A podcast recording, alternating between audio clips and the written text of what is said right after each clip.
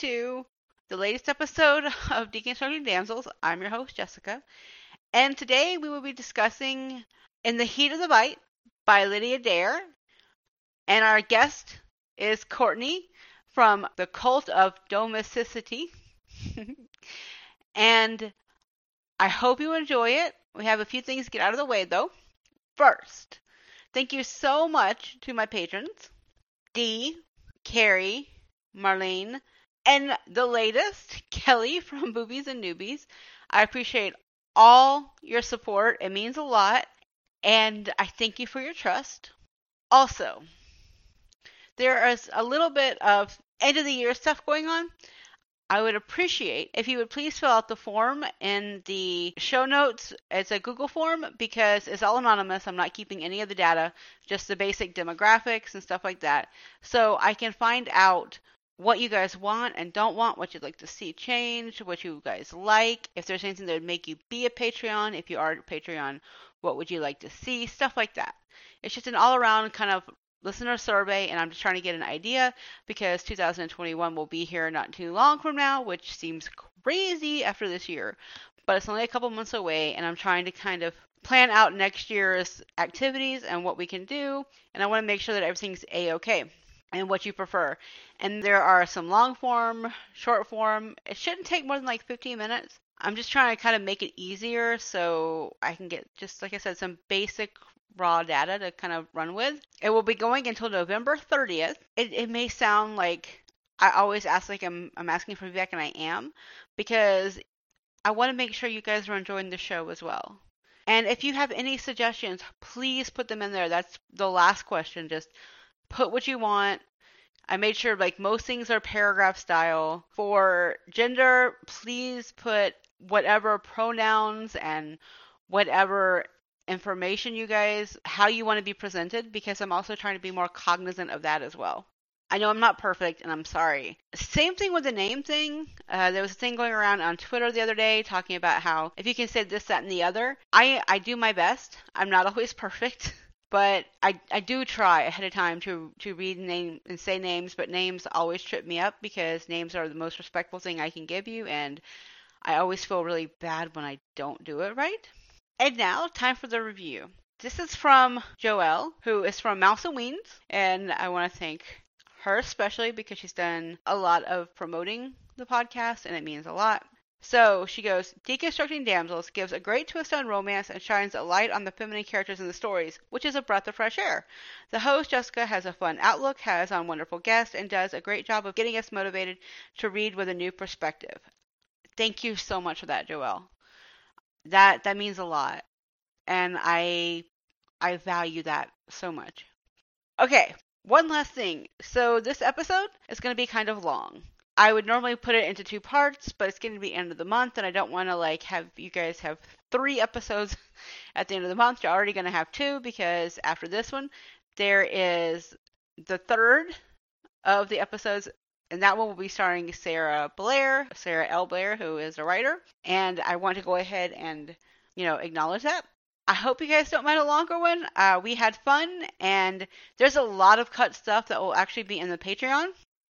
I hope you guys enjoyed that part of it too. Uh, it'll be going up sometimes over the next month because there's quite a few little bits and pieces that I'm going to release, so you guys don't have like 35 minutes of hearing, you know, random stuff. Okay, on with the show.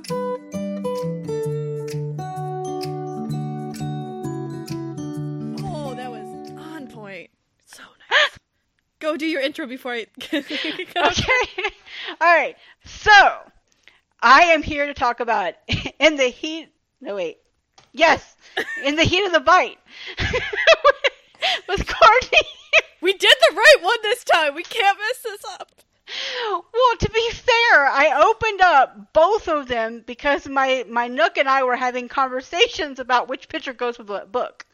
Because I was like, no, I want that one, but I touched the wrong one, and then it opened it, and I was having issues. Okay.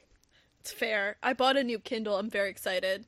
Um, it's not here I want to get one of those eventually. I, I gotta get one of those one day. All I have is my phone. So, well, the problem is Amazon has already connected my Kindle to my uh, Kindle Unlimited that that like the Amazon account. Yeah. I don't have it yet. And I use the library a lot, so I was like trying to renew books and like send them, and I was just like, it's like sending it to Courtney's Kindle too. And I was like, no, it's not here. It'll probably never be here for like 12 years because the Prime Day occurred and the post office is backed up. But I was gonna say, and and and there's there's a there's a lovely pandemic running through this country. so I have a great, I discovered this great thing via Instagram. There is a COVID romance novel. It's like 18 pages. Is that kissing the COVID or whatever? I don't remember what it's called, but Kim from People Are Wild just sent it to me. Like it was this girl who it's free on Kindle Unlimited. I don't remember what it's called, but this and you're watching this girl, she goes, "Guys, should I do it? Should I do it?" And then she goes through and like she goes, "I have I'm going to chug I'm going to chug like four white claws and then I'm going to read this with you. I have two dogs near me for support." and it's basically the premise is scientists working on a vaccine for a cure for COVID, and the guy, this guy shoots himself with the thing, becomes COVID personified, and then there's a romance. Oh my god. Not even the best part. The author, because the girl reads the, I mean, she's hilarious. She reads the uh, about author stuff. The woman was like, I think in the UK, and she goes, you know, she took this quarantine time to write about what she has been doing the most, worrying about COVID and having sex. And I was just like, I'm not like good good for you. And like she's like lives in like county in England with her husband and 18 ferrets and I was just like what? First of all, you wrote an like a 20 page so basically a term paper romance novel about COVID. Good for you. But that's too many ferrets. You know they've watched them have sex. Like that's just weird.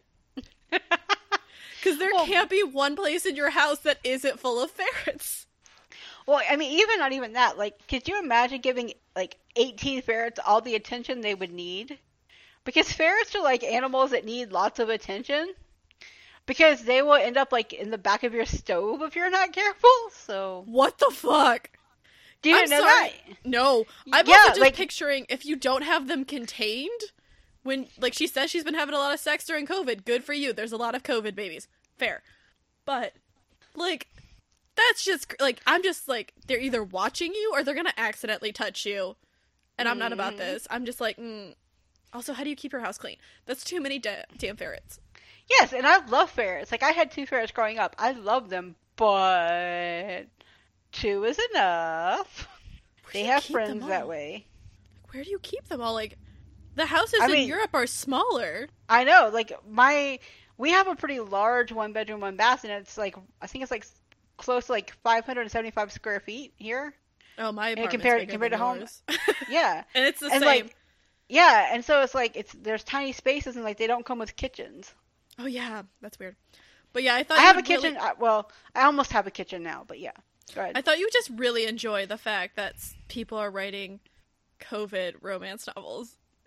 Because it's like really, really. I w- if for you, I Too would read that. I would read that for you. I might be drunk by the end of the twenty pages. That's one of those times where we need to have like a bottle of like whiskey just nearby. you know what? We'll have to do it filmed so we can do dramatic readings of it. That would really be really good. That would actually be a really. Good. I would do on your YouTube or Patreon. We could do it for Patreon and just like get blitz That would be- and read it. That would be brilliant. If I can get lit, I will. Guys, if you want this, please tweet it. Please tweet drunk COVID romance novels. Cause I mean it's on Kindle Unlimited. Oh, my favorite part, the girl ends it, she goes, Guys, should I rate this on my mom's Kindle Unlimited account? It's not even hers. Her oh mom's Oh my like God. such weird recommendations. oh my god, just- that's awesome. It just reminds me, I was looking up a body pillow once, and apparently there's really great pregnancy ones, and that all Yeah. of my Amazon suggestions were for baby shit. I was like, no, I just wanted a pillow. Oh my god. Oh, Oh, we're not right in the head, Courtney. no, but We're it's also right. been like two and a half hours since we started this show. yeah, so like, so guys, like, what you're getting now is us in mid conversation. So you can imagine what it was like the first two and a half hours or so. We haven't talked since the last time we recorded, like this in depth. So Yeah, it's been like what we recorded in July, while. June, July. Yeah, I think it's July. Yeah, So yeah, because Oh, like yeah, right before you just- started going back to school. I mean, to work, whatever. Yeah, lots of things have happened. um, it's spooky season. I've bought a Which is of Halloween month. yes. I've Yes. bought more plants. That's how I've started to deal with this. I just keep making bread and buying fucking plants. The plants aren't fucking, I should say. They're just. I've I realized I've doubled the amount of plants in my apartment. I, Since but when you when you said fucking plants, I was just imagining like um Plants that fucking- episode in Addams Family when Morticia's talking about how her her plants like were falling in love and they basically strangled each other and killed each other. I may have watched that on YouTube recently, so I mean, I watch really random things on YouTube now. So Addams Family is actually pretty normal. I've been watching an Irish gamer, um, cooking things, and then, sorry, there was a motorcycle. Um, yeah. You heard it? Yep. Oh yeah, that's not the worst one, but um, my favorite British YouTuber, which is a top, he does top fives. So it's Mhm. spooky season, so he's been posting a lot of those. So then I watch those and get really paranoid and go to sleep. Well, see, Why do I have insomnia? I don't know. You you only you only watch something that's terrifying. I don't know why you would have His voice is so soothing though. Like that's the thing is like I'm watching scary shit, but then he has this like calm British voice. So it's my brain is very confused. They're like, I like the sound of this, but we're talking about creepy things on Ring like videos, like Ring doorbell videos. And I'm like, this is why I can't sleep. Like I have a bunch of like the ones are like they spoken aloud Reddit ones because Oh, I can put that on because I can put those on in the background and do something else. Like today when I was making the I made a Google form Love him. for um like listener feedback and stuff. And so I've been working on it the past couple days and I finished it earlier today. And I put and I was listening to Reddit while I was doing it because I was like I don't really care what's going on in that, but it's background noise. But then earlier today I was also watching like I was finishing watching like something on like Myanmar's like royal family and the Burmese fam- royal family. Oh, those are and- fucked up. yeah, and like it was like it was an absolute. It was on. I was like a by absolute history, and it was like a Oh, documentary love or something. them.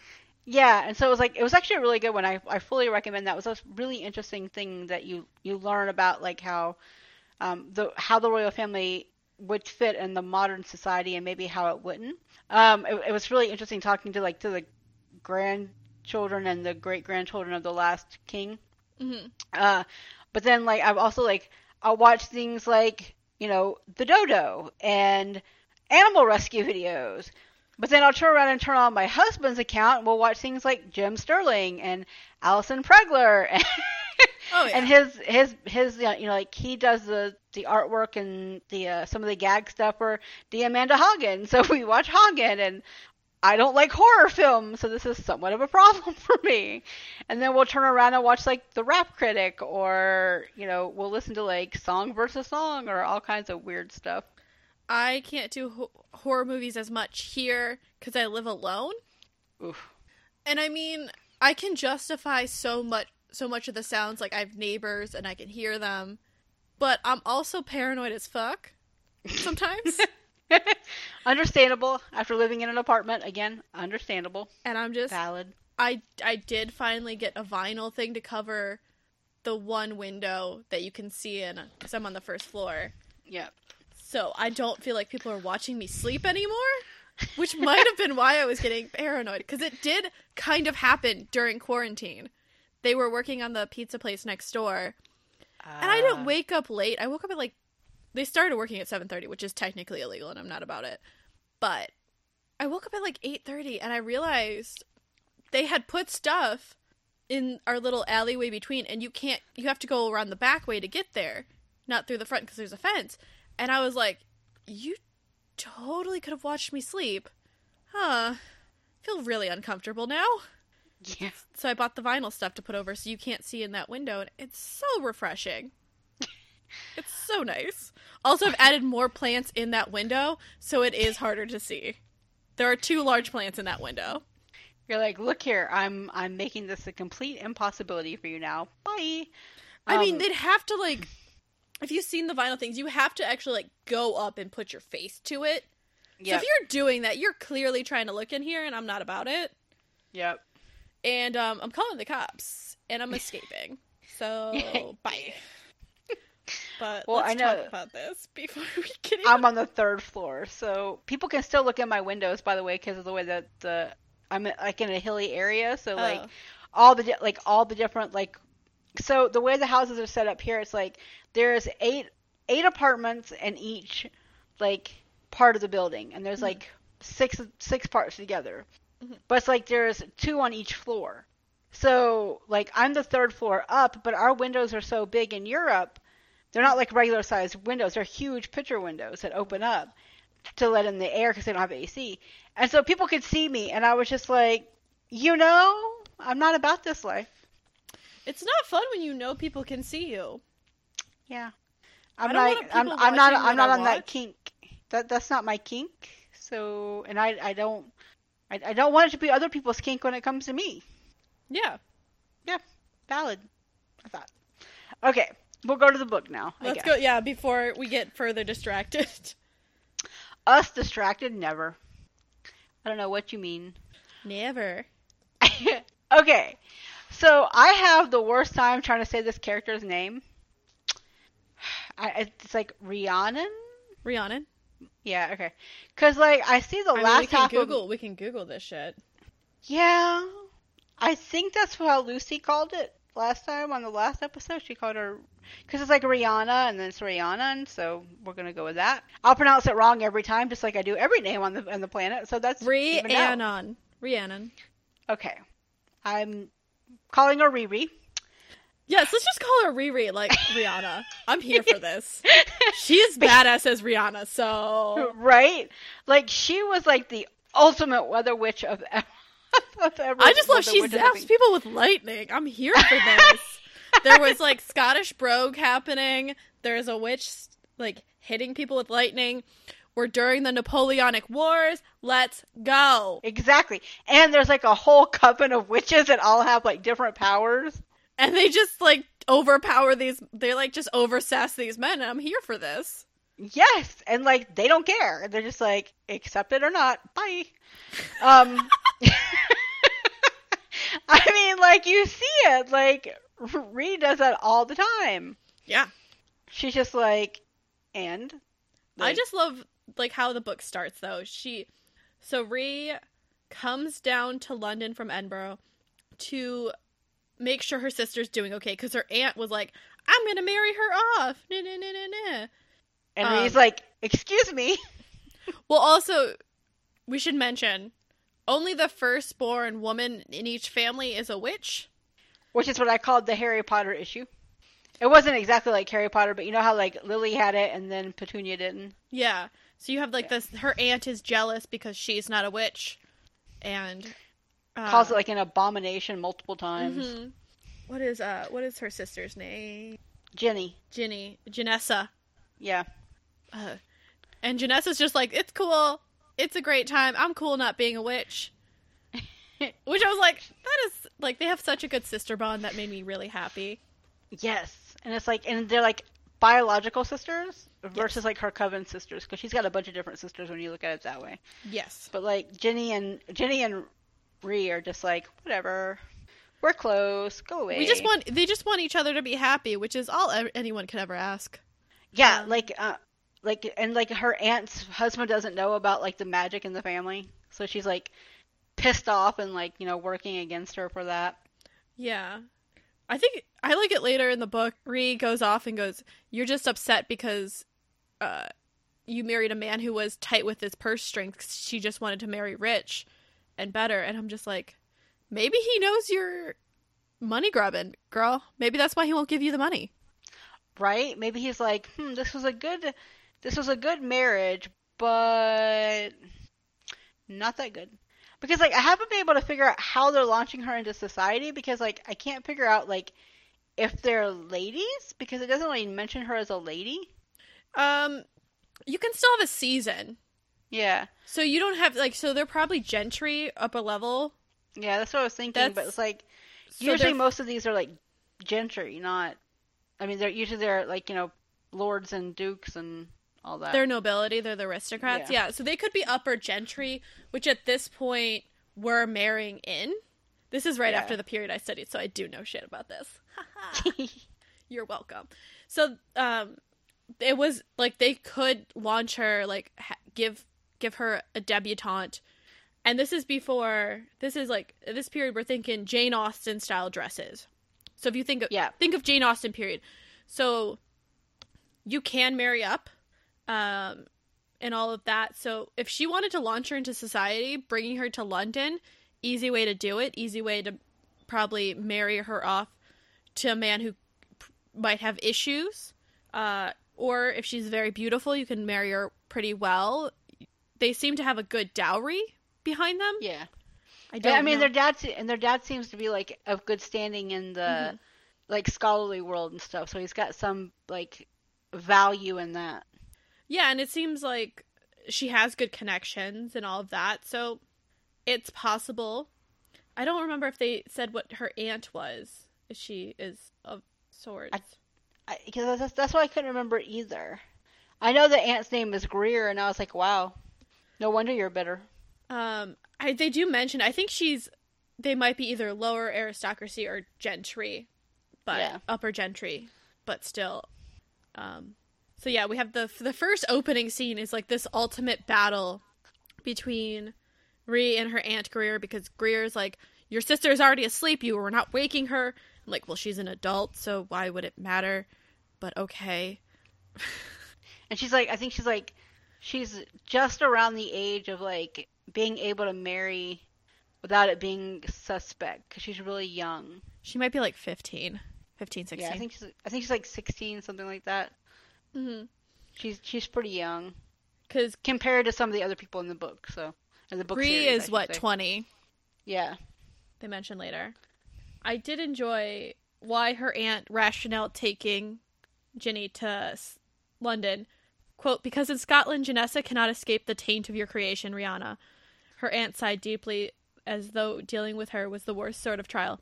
And I'll expect you and whoever you brought with you to return to Edinburgh as soon as possible. I'm certain your fondest wish is for your sister to find happiness. End quote. So it's just basically being like, you are scandal. Now fuck off. yeah, because she's like, um, uh, my husband is not aware of your particular affliction, blah blah blah.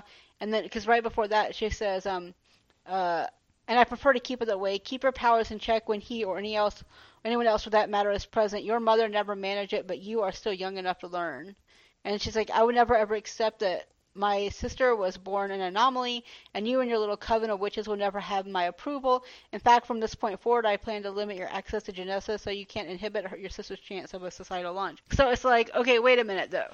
Let's back this trolley up because like the coven that she's talking about, for those that haven't read the book, books, um, the coven have all started to intermarry pretty like well established like um uh, aristocracy and and gentry like they've they've established this stuff so they've got name and they've got power and they've got land Yeah.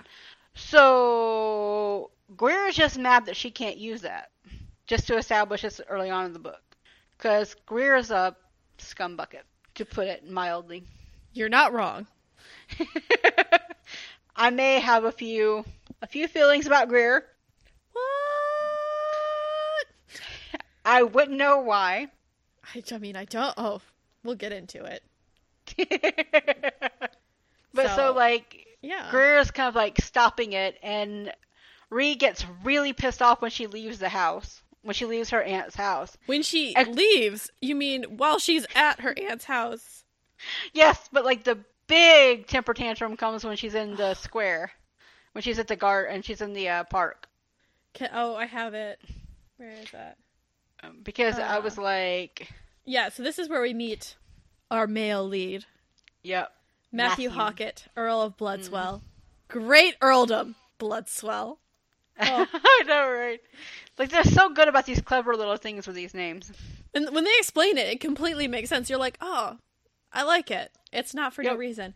So there's a she has she's standing in the middle of the park creating this storm and he describes her quote that's when he saw her. Standing directly in the middle of the fray was the loveliest sight he'd ever seen in his life.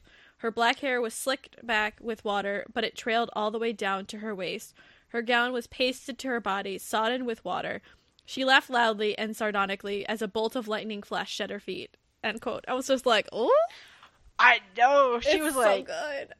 it's like, so her power reminded me a little bit of Storm yes and like the X Men and stuff. Like, like she's got that kind of power. Like she can just manipulate whatever she wants, whether it's you know if, if it's um if it's some kind of like weather or anything related to that kind of like air and and that kind of current, she's got control over it.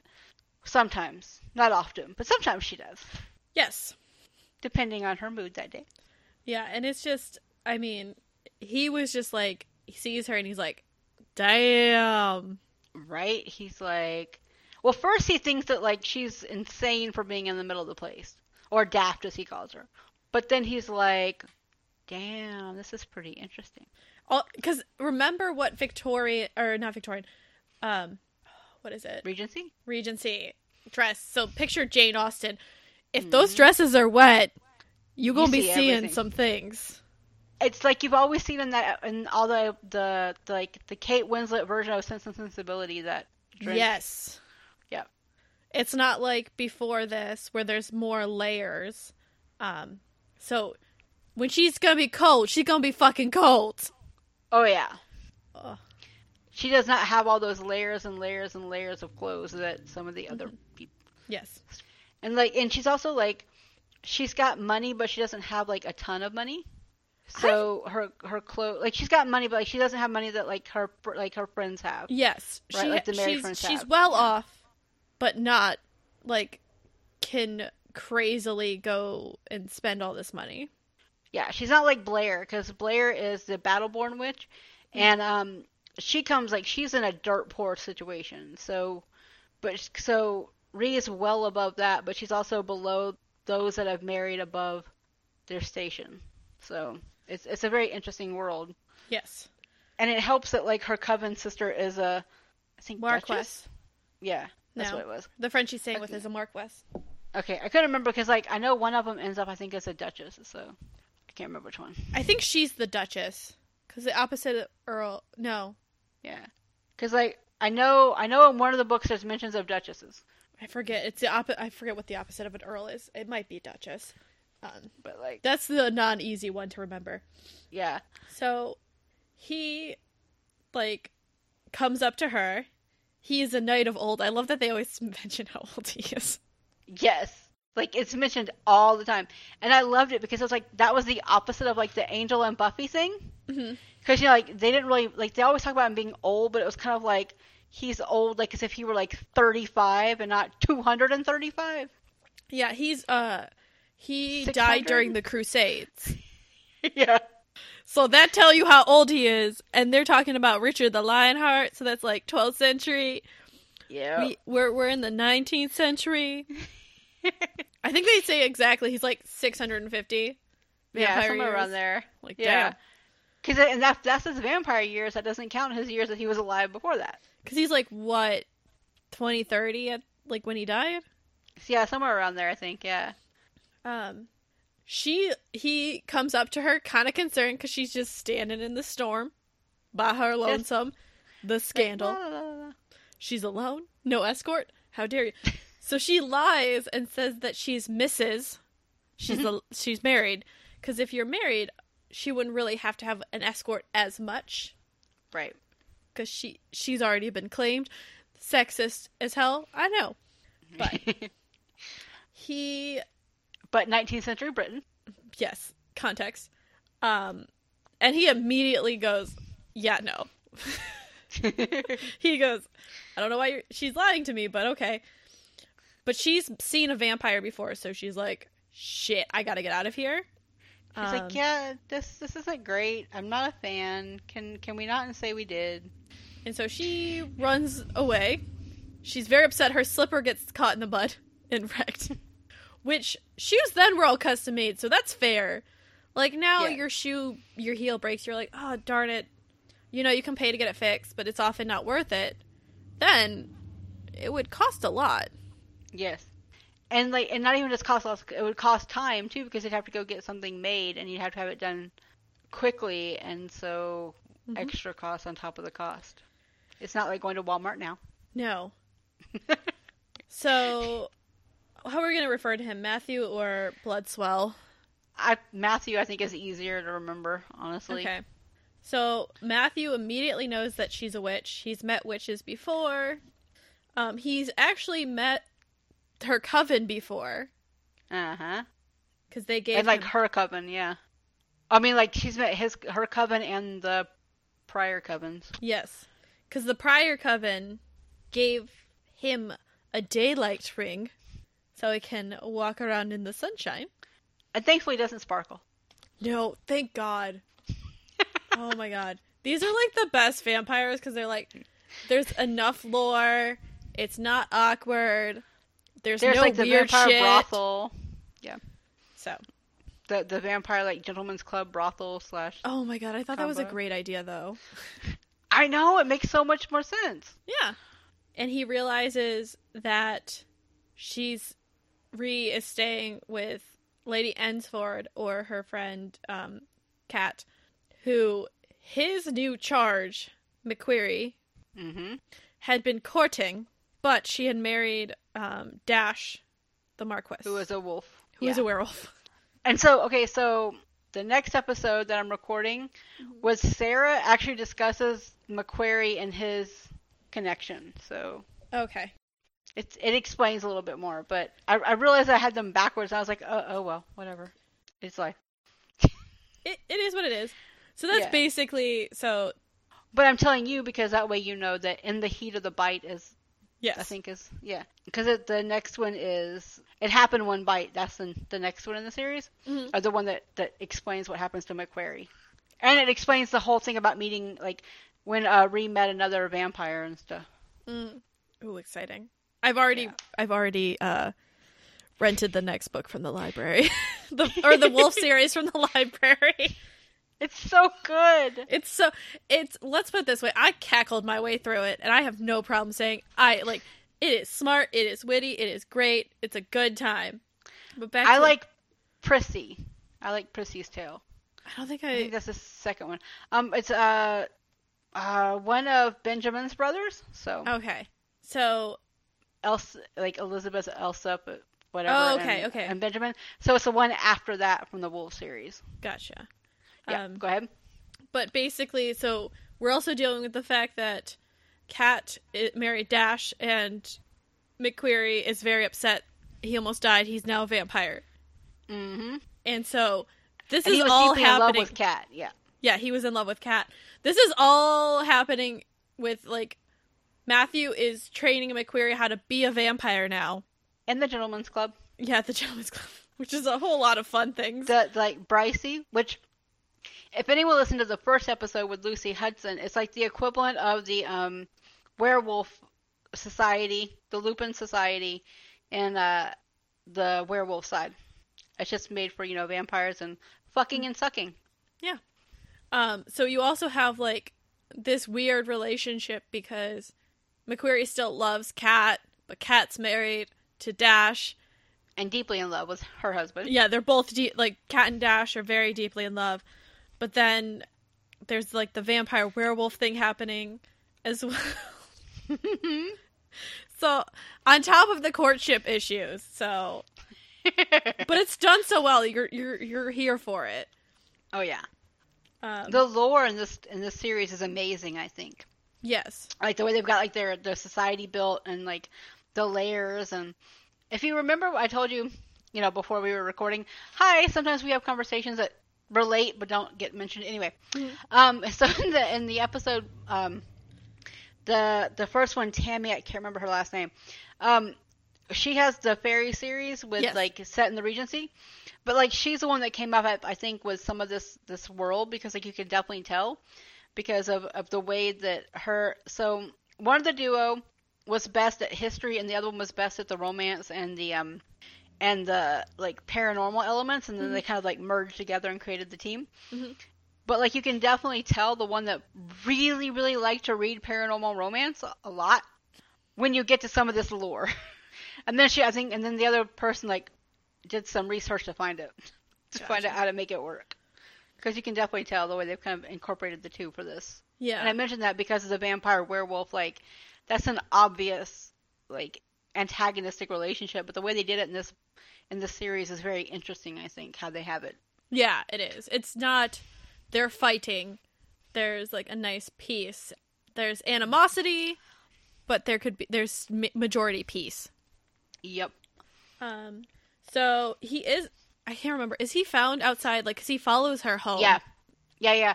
Um, Dash's like half brothers who he can't claim as his half brothers due to uh, aristocratic like Yeah, the, like his one brother is a viscount who's a And got- rogue and then the other two are just two twin brothers.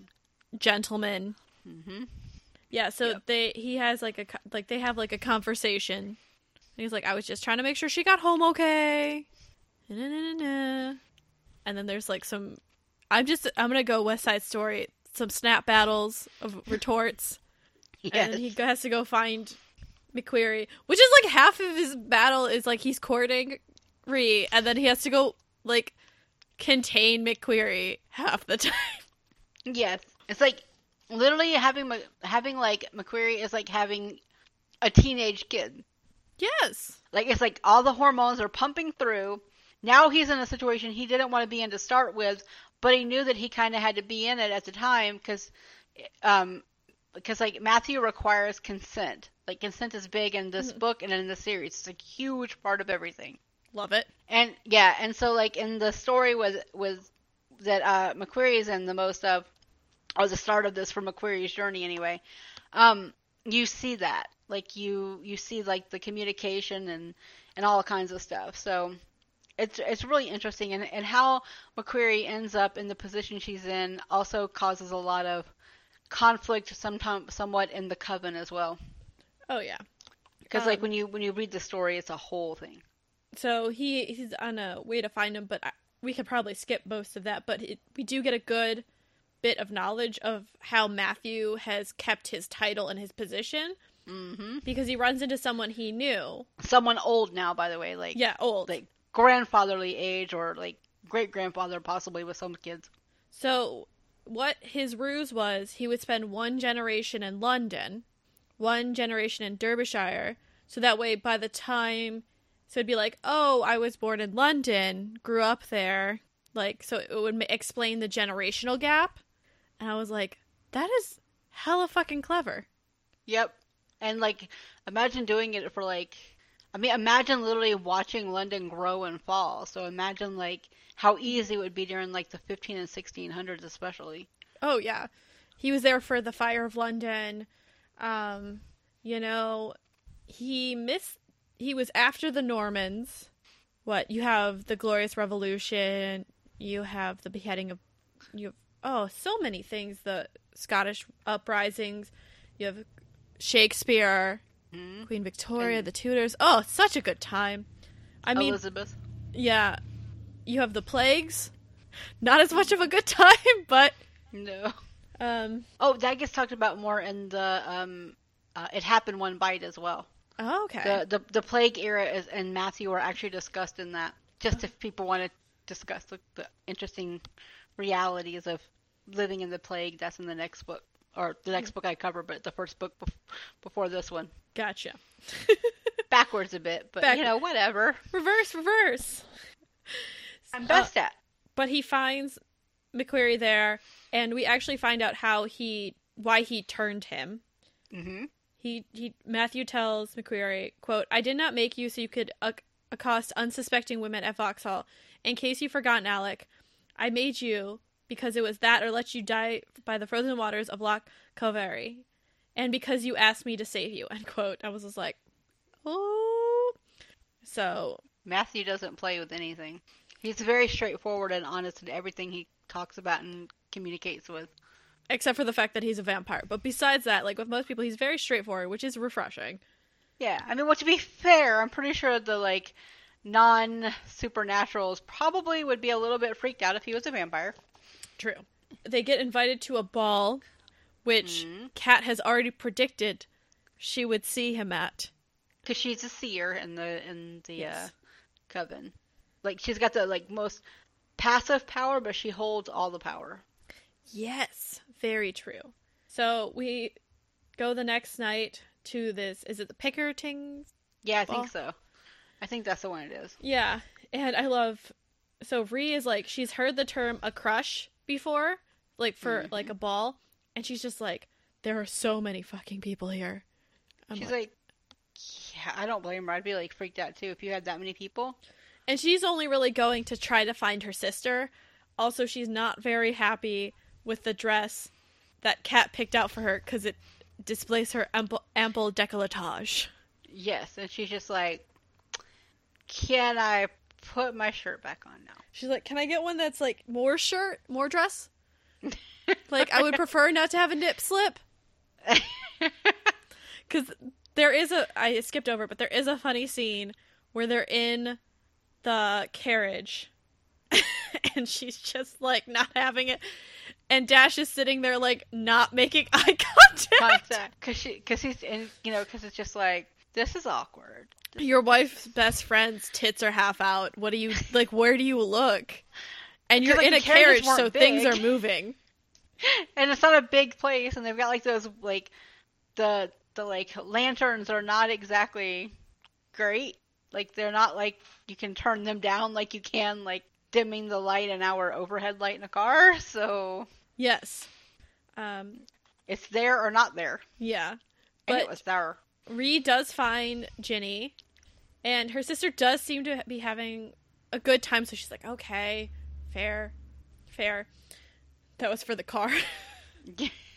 uh, but she does tell her sister she'll like allow her to like she's like if you're having a good time and you consent i just want to meet the guy before you agree to be married with him you know i which fair. I mean older sister absentee dad. Basically her someone's mom. got to do it. Yeah. Like someone's got to keep an eye out for her. Yeah. So i thought that was a really sweet moment because she was just like i just want you to be happy. I'm that's and she agrees to stay for the whole season so that way ginny isn't there alone. But guess Yeah. who shows up? Matthew. Yep. Oh, and like this is the time when she was like dancing with, with um, like he, she's been dancing with like um Dash's brothers and stuff like that. They've been escorting her around and stuff like that. And yes Yeah. So like Matthew is already a little bit like, huh? he jealous Yeah, like excuse me. excuse me that's my Yeah. lady that's not my lady exactly. that should be there should be a word for that that's my lady but not my lady hmm in these books My my my my my unclaimed mate. Yes. so this is how he describes her. Quote, she was lovely from the top of her head to the bottoms of her feet. Her gown showed, showed a scandalous amount of skin, which only made her seem even more beautiful to him than she had the first time he laid eyes on her. He feared she would look beautiful even if she was covered from head to foot in scratchy wool. Unfortunately, she drew more than one eye towards her as she crossed the room. End quote. I was just like, oh, oh, and like she's unaware of her beauty and stuff. Yes. And not and like not in the romance like the romance fallacy of she's so beautiful and like she doesn't know it, but like she's really not aware of it because she, She hasn't been care. raised around women and she hasn't been raised around women. Like she's been raised around her sister, but like not a mom, like not not someone that could like show her how to be that way either. I think So it's also she just had more concerns. Mm-hmm. She Like couldn't be sister? bothered. Her little sister, a weird ass coven. Yeah. Um, Matthew is hella jealous of Rad Radborn, which is Dash's brother, who's kind The of the Viscount. yeah, the Viscount, who's kind of, uh, you know, scandalous himself. Because of course it would be fun if no one was rogues. Yeah, rogues are a good time. but you know, he's watching them dance, and Radborn says, "I think my favorite thing." He goes, "I believe he'll rip off my head if I don't relin- relinquish you soon, or at least make a good attempt of it." Fair. Because I about right. believe he probably was. He was just like, "I will cut a bitch," And Uh-huh. Radborn, you are that bitch. Uh huh. He was like not here for it. And he didn't even like he didn't even realize what was going on entirely either. That's the best part. He's just like, I'm mad. And he's like, I don't know why. And I'm like, because you got feelings in your heart and your pants equally right now. You caught the feels. hmm And they're going everywhere. They're going all kinds of haywire right now. yeah. So he at Matthew asks Rhea to dance. She goes, let's take a turn around the room because she goes, if I refuse him, I won't really get someone else to ask me to dance. And I would like to dance some more, which is fair. It's a good Yeah, time. because I mean, like she doesn't really get to do it in Scotland at all, unless Yeah. I mean, unless she goes to like one of her friends' balls. But like she doesn't have all the suitors coming, you know, to meet up with her the way the other ones do. Yes. So he insults her. She slaps him. Mm-hmm. Chaos ensues. Yes, the punch bowl. Oh yeah, what was it? She was it hail in the punch bowl Yeah, and like there was like lightning running through the room, and and an ice uh icicle goes down. What was it? Which lady? It's like one of the like oh yeah, I'm lady who- looking for it now. yeah. The we'll talk about her later, but an icicle falls between her boobs. I was just like, this ball is wild. I'm here for it. Let's go. and he doesn't understand what he did. He's like, she's ran away from me three times. I don't understand what is happening. Meanwhile, Dash is like, you're calling tomorrow to make amends. You're gonna have to come meet with me because he's he's already like, my wife loves her. I'm gonna protect her with my body and my illegitimate brothers. I will fight you, and I'm here for it. Because it's like, and I think it's the first time. I think like it's the first time that Reese ever had like a man stand up for her in that way. And yes, I mean like we don't always need it, but it's nice to have that security. That in a society that values men more than women, that you have a bunch of men that are willing to stand for you. When her father would like is the most absentee man on the planet. I mean, he might as well be dead most of the time. what he makes an appearance actually twice, and he's dragged Yeah. there both times. Right, like it's and it's both times by I think by McQuarrie. yeah, And so like it you see that and you're like, okay. it's And- least, it's at least both times by a friend Yeah, who is like, "Nah, we doing this." right. And like this is like it's a thing. And I Mhm. just, I love it. I love how the fact that they like they stand together for her. Yes, Even though they just really met her for the Yeah. most part because cuz like Kate got married when like I don't think they were there for the wedding cuz some of the weddings they are not the coven's not always around for. So like in um Elspeth's like they were mostly all there, but then like in Kate's they're not or in Kat's whatever Kate's um and then like I know in Blair they're not all there like it, it all depends because they all have things they have to do within their coven. So I know she was together. there for Kat's wedding because she hit Dash in the ass Oh, with yeah, a bolt of right. lightning because they were. That's right. got, he was. They were. They were gonna go celebrate their wedding night.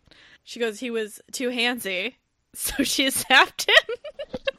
I love her for that. Ah, so we have the next morning, and I love this. Thorpe House was a bit of a madhouse or a doghouse, depending on the view. And his brothers just show up all the time. They're just Mm-hmm. there. They eat all his food, and he's like, "Can you do you not live places? Stop coming here." For this. and and and they're like, yes, but you have the better food. So Which is exactly what I would do. me too. I'm like, look, if if I got if I'm living someplace and they got like decent but not food, and I'm a werewolf, I'm gonna go with the food. Yeah, because they eat a I'm lot just gonna walk. Yeah, like I'm just gonna go run because they, they're gonna run off all that food they ate at their mama's house anyway. There to get to their house, like ten doors down. So Yeah. Interestingly, the guys, his brothers don't know that Kat and Ree are witches. Yep. And I was like, they, I'm not, I'm going to ruin it. They do find out that Ree's a witch, but her Yep. power's kind of a little bit more noticeable. yeah, you know, the whole lightning bolts whenever angry. Storms Kind of a just clue. keep popping up all over London. It's fine. I said I'm just over her in a cloud, Yeah. Um, which makes me think of Bewitched a little bit for some reason. I'm here. Like, I can just see something like Endora would do. Mhm. Endora would do. You know, I can just see that. They're over, hanging you know, out in one of the parlors because uh Kat and Dash are probably working on making little wolves. That's what anytime they're like off doing something, I'm like, they be fucking. Yeah. But a gentleman had threatened to call and he shows up. And I love that they have like cards. So you drop off your Mhm. card. I'm like, oh, that's classy. Imagine if your friend showed up and you weren't home and they just like left a card in your mailbox. We're like, I came to see you. Yeah, I know, right? Like that'd be great. Be fancy as hell. Be- better than a text sometimes. Yeah. I mean, it would cost a lot more and it's kind of more wasteful, but still. So, I don't know what's it called. There's that one thing, Zazzle. No, but like there's Zazzle. There's Moo cards. There's all kind of cheap Mm. ways you can make cards now. so guess who it is? Matthew came a calling. And she's like, huh? She's like, "Why? Please leave me alone after last night." And he's like, "Ha ha ha, ha. no." so, he brought his curricle, which is like a two-person cart thingy, Yeah. and he did this. I love, and he invites her on a ride because one, it's public because people can see you. Two, it would only accommodate two people, so no Lycans can join. Mm-hmm. And three, if people saw them together, everybody would assume they've made up after she slapped his face last night. Yep. Which covers her in society so she can stay around for her sister. Yes. Because women can't get away with scandals the way men do, apparently. No. I mean, men can't get away with some scandals, but women could like be in a outside with a person and people are like, "Ooh." Apparently, you can get away with it if your name is Dominic West, but that's here nor there. The best thing I saw is they were like, "He's to he should play Prince Charles in the next season of The Crown." and I was like, "That's some shade, but let's not give that man work cuz his poor wife I know, right? And this whole thing, and I'm just like, oof. um And it relates back to the story because, like, she's got a fucking castle and comes from, like, the gentry, so yes. there's a reason I brought it up, guys. It wasn't just gossip. It seemed very on par with probably what, what the women in her in this time went through as well Mhm. with all the Grin and Barrett. conversations. Mm-hmm. So Kat pushes her out the door with him. I just love Kat's just like, "Go. Go. Yeah. She's like, look here, little thing, go. Go go go." She has no, yeah, she has no problem, like, she has no problem making the people do what she wants them to do. No. Um, but this is where Ree actually finds out she because she asks him how is he out in the sunlight because you know vampire, and he says, "quote Five wonderful women gave me a gift long ago that has made this existence bearable." End quote. And she looks and she goes, "That looks like Blair's ring." Dun dun dun. Yes. Yep. This is also where he finds out that she won't look him in the eye because she's been enchanted by a vampire before, which I assumed mm-hmm. happened in a previous book. Yeah. Gotcha. And he makes a promise to her that he will never enchant her, which is very considerate. Right? I'm like, bare minimum bar, but that one's like somewhere between bare minimum and like decent. I think because he he made sure to he was like he wanted to figure out why she was uncomfortable and then he's trying to do something to make her not uncomfortable, Yeah. which is very very nice. It's it's like bare minimum for him because once he finds out, because like Blair's book is um a lot more into the vampire lore than this one is, because I think it's the first one of the vampire books. There's think three so. of them, and so you you learn more, and it's very interesting to find out how it runs because not every because not every book is about the coven. There are some that are just about the wolves and their own matches and what's going on there too. So I think you'll like Prissy's book a lot it was fun. So as they're driving around, um, Ginny and Aunt Greer's barouche, another kind of carriage, comes up alongside Matthews, and oh, it's the Duchess of Heist. That's who the the Yeah. the ice cube that thing went between her boobs, and so they notice like she's like, oh, they're with her. Interesting. This Duchess, I love her. She's great. I do too. She's She's a riot. Everyone's afraid of her. She's who I wish to be when I'm older. Is just Right? stirring chaos and having a good time. She's like so the Duchess is like a lot of times, like when you read some of the other books, Mhm. like the uh, like Lady Jersey and stuff is kind of like got that like that dragon role, and but she really takes it on here and makes it different. Yeah. I think you know because like she's like she's not afraid of saying truths maybe you may not want to hear. She also has some of my favorite lines. Uh huh. So when she sees Ree with Matthew, she go she tells her like they're all introduced and she goes, quote, And you, Miss Sinclair, I am glad to make your acquaintance. The chits these days are too free with their favors. Back in my day, women behaved with a bit more decorum. I don't know what the bounder said to you, but I'm certain I'm certain he deserved it. Has he behaved himself today? Yes. Rhiannon blinked back at the Duchess and managed a nod.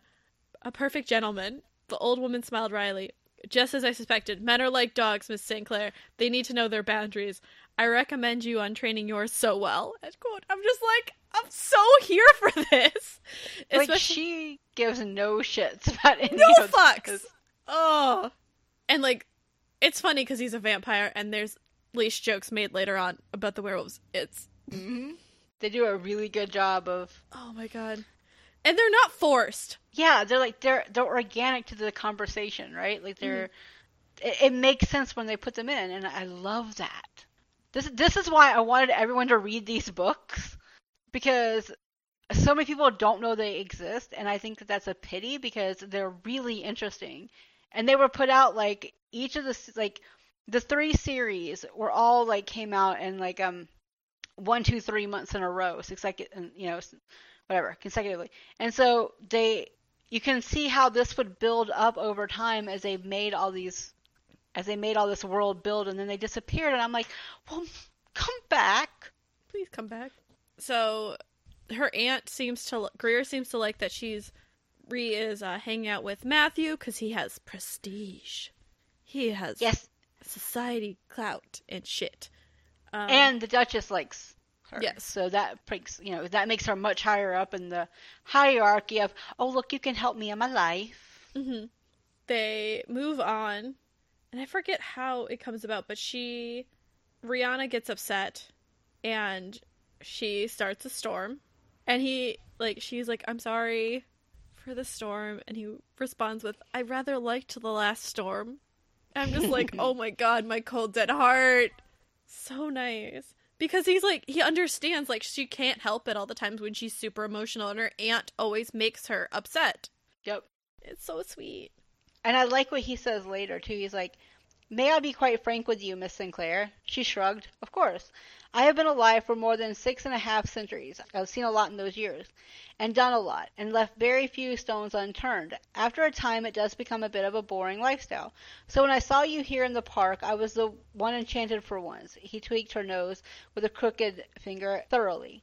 Certainly, the man was just simply trying to salvage her feelings. That raindrop must have made him feel incredibly sorry for her. For him to say such ludicrous things. No one liked the storm. No one liked the things beyond their control. No one liked her. Aside from her coven, that was. It's kind of you to say. No, it's wrong of me to say so. I don't know what you mean. He was speaking in riddles, which was incredibly frustrating. Never mind, he said as he flicked his wrist and set the, his graze to moving. So he's finally catching on to the fact he's getting some feelings. He, he acknowledges he caught some feels, yes. Yeah. Not all, not to the extent of them, but at least he's realized he's attracted to her. So we're doing good. And then there's the awkward situation where he really wants to drink her blood, and so she she stops the horses and like just starts walking away, and he thinks he scared her, but no, she asks to borrow some of his respectability. I love that part. Yes, and so She's like, I can bargain well. and she because she's like, I will give you my blood, like you can feed from me, but I don't think she realizes what comes with that. No. and um he, he kind of is like no i couldn't do that to you. You're an innocent da da da da. Well then she's like well i guess i could ask one of dash's brothers. And he immediately gets jealous grabs her pulls her closer and he says quote you will not ask one of those lecherous beasts to partner you. Not a dance not for a dance not for a feigned courtship not for a buggy ride over my dead body. And quote. It's kind of funny because he's dead. Uh huh. So he agrees, and she's like, "Well, good. Um, you know, they do have to kind of go back because he is struggling immensely not to bite her there because the thirst is real. Oh yeah, and don't forget she took control of his horses too, which Yes. was great. She made them stop. So and then he's like, "Can I?" She goes, "He goes, can I have control of my horses again?" She goes, "Yeah." just oh my god, it's just so charming. Like it, it's great because you watch their relationship bloom, and she's young, like she's Twenty. 20 but like i'm thinking like she's young and like it's it's very a buffy and angel in some of this because of like the ages but it's a different feel to it because you feel like they're growing their attraction is growing together Yes.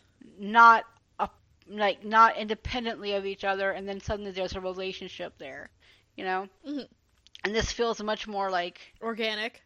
Organic and like you can feel like you can see like the different threads of like the coven her sister you know McQuarrie and you know the the gentleman's club and you know knowing some of the people that are now championing for her and it, it's really nice to see that that complex world kind of interweaving Mhm. with it being a smart way of doing it Yeah. like a, like a well designed way of doing it because you don't always get that in some book series No, no. And it's a nice like their relationship it was initial attraction and then the building of it and it wasn't like, oh, they're attracted immediately they're together and it's easy or like and then something stupid breaks them apart. It's like there are issues, but they're trying to work on them. yes Which there is there's a value of each other in their relationship Yes. And an understanding of each other. Because she Yep. understands she's a witch. He understands what coming with that. And she understands that he's a vampire and what he needs. So after he drops her off, Matthew goes to, of course, find McQuarrie. What else is Mhm. Just make sure he's not causing chaos. not killing anybody this week Yes. He goes to the club. He can't, you know, he can't get his teeth out yeah um for anybody right now. and there's some people that would really like him if he could Yes. He goes to the club and the girls are all like there's a new girl and he was like, "No, I'm sorry." Um I thought it was interesting that McQuarrie brings him over a glass of sheep's blood mm-hmm because he's like, "You're probably hungry," and like all of that. So he has to drink sheep's blood, and he's like, "Ah, fine," because he can't get hit. Like he can't feed off of a human. yeah because like they're t- literally the, the teeth will not like distend Yes, so because he's, he's love. like and he's like this sheep's blood sucks yeah. He and McQuarrie start to get into a fight because he said he like McQuarrie's like trying to defend Ree's honor and protect Mhm. her. because he's known her since like they've been children Yes. And like this, he's like, I had no idea you had developed st- strong feelings for a good wit- the good witch in such a short time. And this is where we get the like he talks about how she's not he's not good enough for her. right Quote: Richard the Lionheart bestowed the earldom on Sir Matthew Halkett. He was given the title of Blodswell because the blood gushed from his sword whenever he took it up. He was quite revered in his day. I, and I've gotten to know the man fairly well over the past few months. He is a knight in shining armor in every way. He was just the sort of man to capture your heart and never give it back. I don't want that for you. You deserve a better creature than him, like him or me. You deserve a man of flesh and his own blood. So like, we hear like that's what he like he wants her to have like not a vampire he wants her to have a normal like a, a normal thing with a very like a guy who respects her and Mhm. who loves her and cherishes cherishes her, which he Yes. wish he could do with Kate.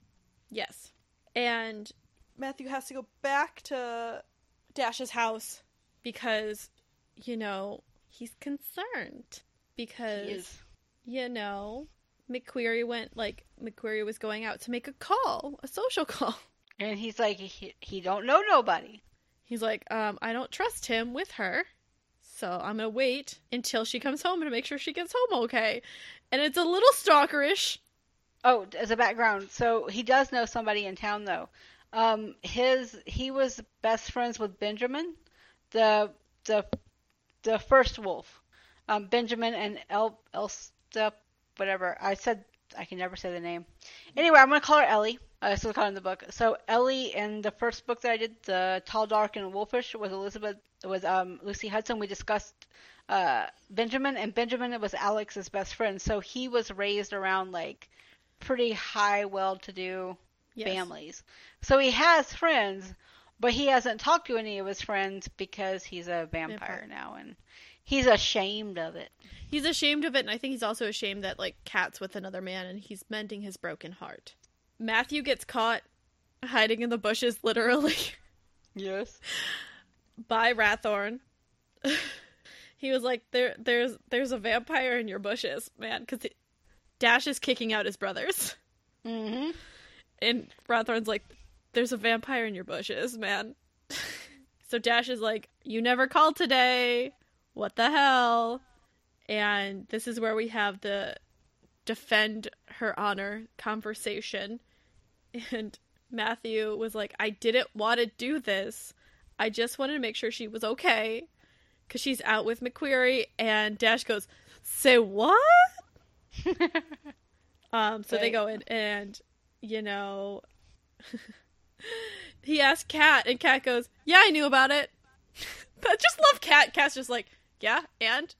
right? Like, the whole time and he's just like i love you woman but god you're not making my job easy and she basically says like she's with Alec after all, and he'd never harm her, so why would she be concerned? yes the other great part so they're having dash and matthew go up to his study they're having this conversation and about his intentions. Yes. and he was saying how he's like he was like he doesn't want to court her and all this stuff. But meanwhile in his head he's just like oh I, the things i would do. But guess who's behind him? Rhiannon. Yep. and so she tries to run away. He hits her. She gets hit. Well she hits him with a bolt of lightning. Mm-hmm. A well placed A bolt well-placed- lightning. yes So you can guess where that probably landed. oh he probably needed new pants Yeah. I just love. He stopped momentarily, cursed loudly, and prof prof profi Profanely? no prof Oh. profically pro prolifically. I can't talk. So he does catch her. Oh, prolifically. Prolific. Yes, it's one of those words go. I haven't said out loud in a while. Yeah. I had Uh, to fi- I had to find it in my book because I was following along and I was like, wait, no, I know it's on there. Found it. yeah. Um. So he grab catches her, grabs her, holds her very close to him in a very intimate way. Mhm. and asks, "Does it feel like I don't want you?" it's like, "Do you feel this?" um, and you know, he admits that he can't offer her anything. He can't give her a family, any of those things. But he goes, "I can pretend. I can pretend to court you, make your aunt happy, and then send you safely back to Edinburgh." And I'm just like, "Oh, his heart's broken inside." And so they part, and Matthew goes back to the the study, and Dash is dying because he knew, like, he was just like mm-hmm. waiting for him to realize. He was just like, you know, when he was saying the stuff, he's just sitting there like, "You're dumb, you're dumb, and I'm here for this." Like this seems appropriate. yeah. And he goes, "You let me continue on like an idiot. You were playing the part, uh, the playing the idiot part so well. I had no desire to stop you. No doubt you would have heard her footsteps too if your mind hadn't been clouded by thoughts of how to get beneath her skirts." And you're just like, "Yeah," because that's Like, they- exactly what happened. like they they definitely have got these two figured out. All her all the friends have kind of like like yeah yeah we see what's going on. Y'all dumb, but we see what's going on. We're gonna get some popcorn and watch y'all be dumb, because that would be me. Mm-hmm. I did like because he says she smells like gardenias, and she gardenias are used to soothe the anxious, and I was like, damn, should I get some? Yeah. Well, what's interesting is it's the youngest witch, Scorsha. Um, Sorcha. Sorcha. Yeah, Sorcha. She um she actually d- is the one that deals with all the the. She's like basically like poison ivy in many ways. Um, and so she creates the blooms for everyone's smell, unique to their personalities. So like, um, she smells like gardenias. I can't remember who what Blair smells like, and I think, uh, you know, Ellie smells like something else. So they each have their own smell, I love their it. own scent that that helps them real, you know, deal with their realities at the time. Yeah. So like gardenias helps, you know, Ree because Ree has got so much um anxiety and and fear and all these things because she doesn't control things that she wants to control. Yeah. And I was just like, that is so nice and clever. But we Mhm. do have the actual threat. And I love this because, I mean, who hasn't threatened their friends, boyfriends, right? with pain or having their body disappear? It's fine. Quote, if you sink your teeth or anything else, I like that it's anything else, it's not specific, into the fair skin of Miss Sinclair, I'll gladly help those women plan where to hide your body after they kill you. He's it's like, I like that he's like, I'm not going to be the one killing you, but I'll help get rid of the body. Right? Like, please understand. I, I also like in that same thing they said that um, you know, and they're fairly charming once you get past the lightning, fireballs, and creeping vines, and never having a single secret that you can call your own.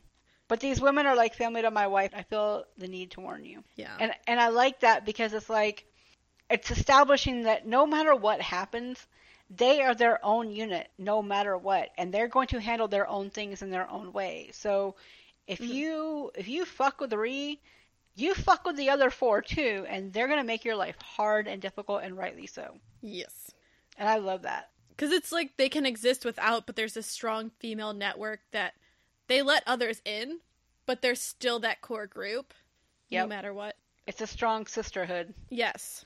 So then Matthew leaves and goes to his maker, Callista, Mm. and she gives him fresh blood, and it tastes rancid to him. So she she goes over his symptoms. He's getting headaches. There's pain in his chest. It's slight and dull, and it won't go away. Mm. So the the illness happens throughout this, and she's trying to be like, well, just just drink her blood and get on with it. Like, do what you got to do, man. Because she's way older than him. Yeah. I don't know how old she is. I always got the feeling she was at least like I mean with her name Callista, I would guess at least like Roman times, Yeah. So almost like a thousand years old at least. Roman Greek times. Yeah. She was like, you know what? Marry her. Get some, like, you can adopt babies. It's cool. Do it on the DL. But he, quote, because it wasn't fair, he couldn't ask that uh, from Rion. He had nothing to give her in return. He couldn't steal her future. But he couldn't say that to Callista. She wouldn't understand, and even if she did, she wouldn't agree. End quote. So it's just like, he just wanted her to be happy, and that's so sweet. Especially because he, he agrees. He's like, you know, it's not the same as feeding off of the girls at the club because that's their choice. And it's basically lust. Yes. It's not love, it's just lust. hmm We then go back to Ree. She she goes her, her powers have been acting haywire probably because of all the like emotional disturbances and she's not in a familiar place since she arrived in London. And after they had that hot makeout session, she's really out of sorts. So she decides to go to the park and just like practice her magic and let out all her stress. Yeah, and, and I think the park is also a chance for her to be independent in a very coddling situation in her mind because she's never had someone looking over her like that. Yeah, I think she's always had chance to be alone. She's she- very introverted, I think. Yeah. But guess what? Dash appears. I just love he uh he just wanted to make sure that she's okay. So he followed her. And I was like, that's really sweet. So she does some practicing. He's pretty impressed.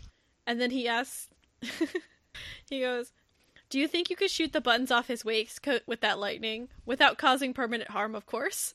And I was just like, "Ah, That's such like a little brother thing to ask, right? I know." So like it, it's Oh. obvious he's not like I mean he is somewhat interested in her because like she's an available woman, but he's Mhm. also clearly like looking at her almost like an older sister. Yeah, definitely like a sister, and he just wanted her to be okay. And he was like, also, he's been shocked by the lightning, so he's like, I would like to see someone else suffer. Yeah, exactly.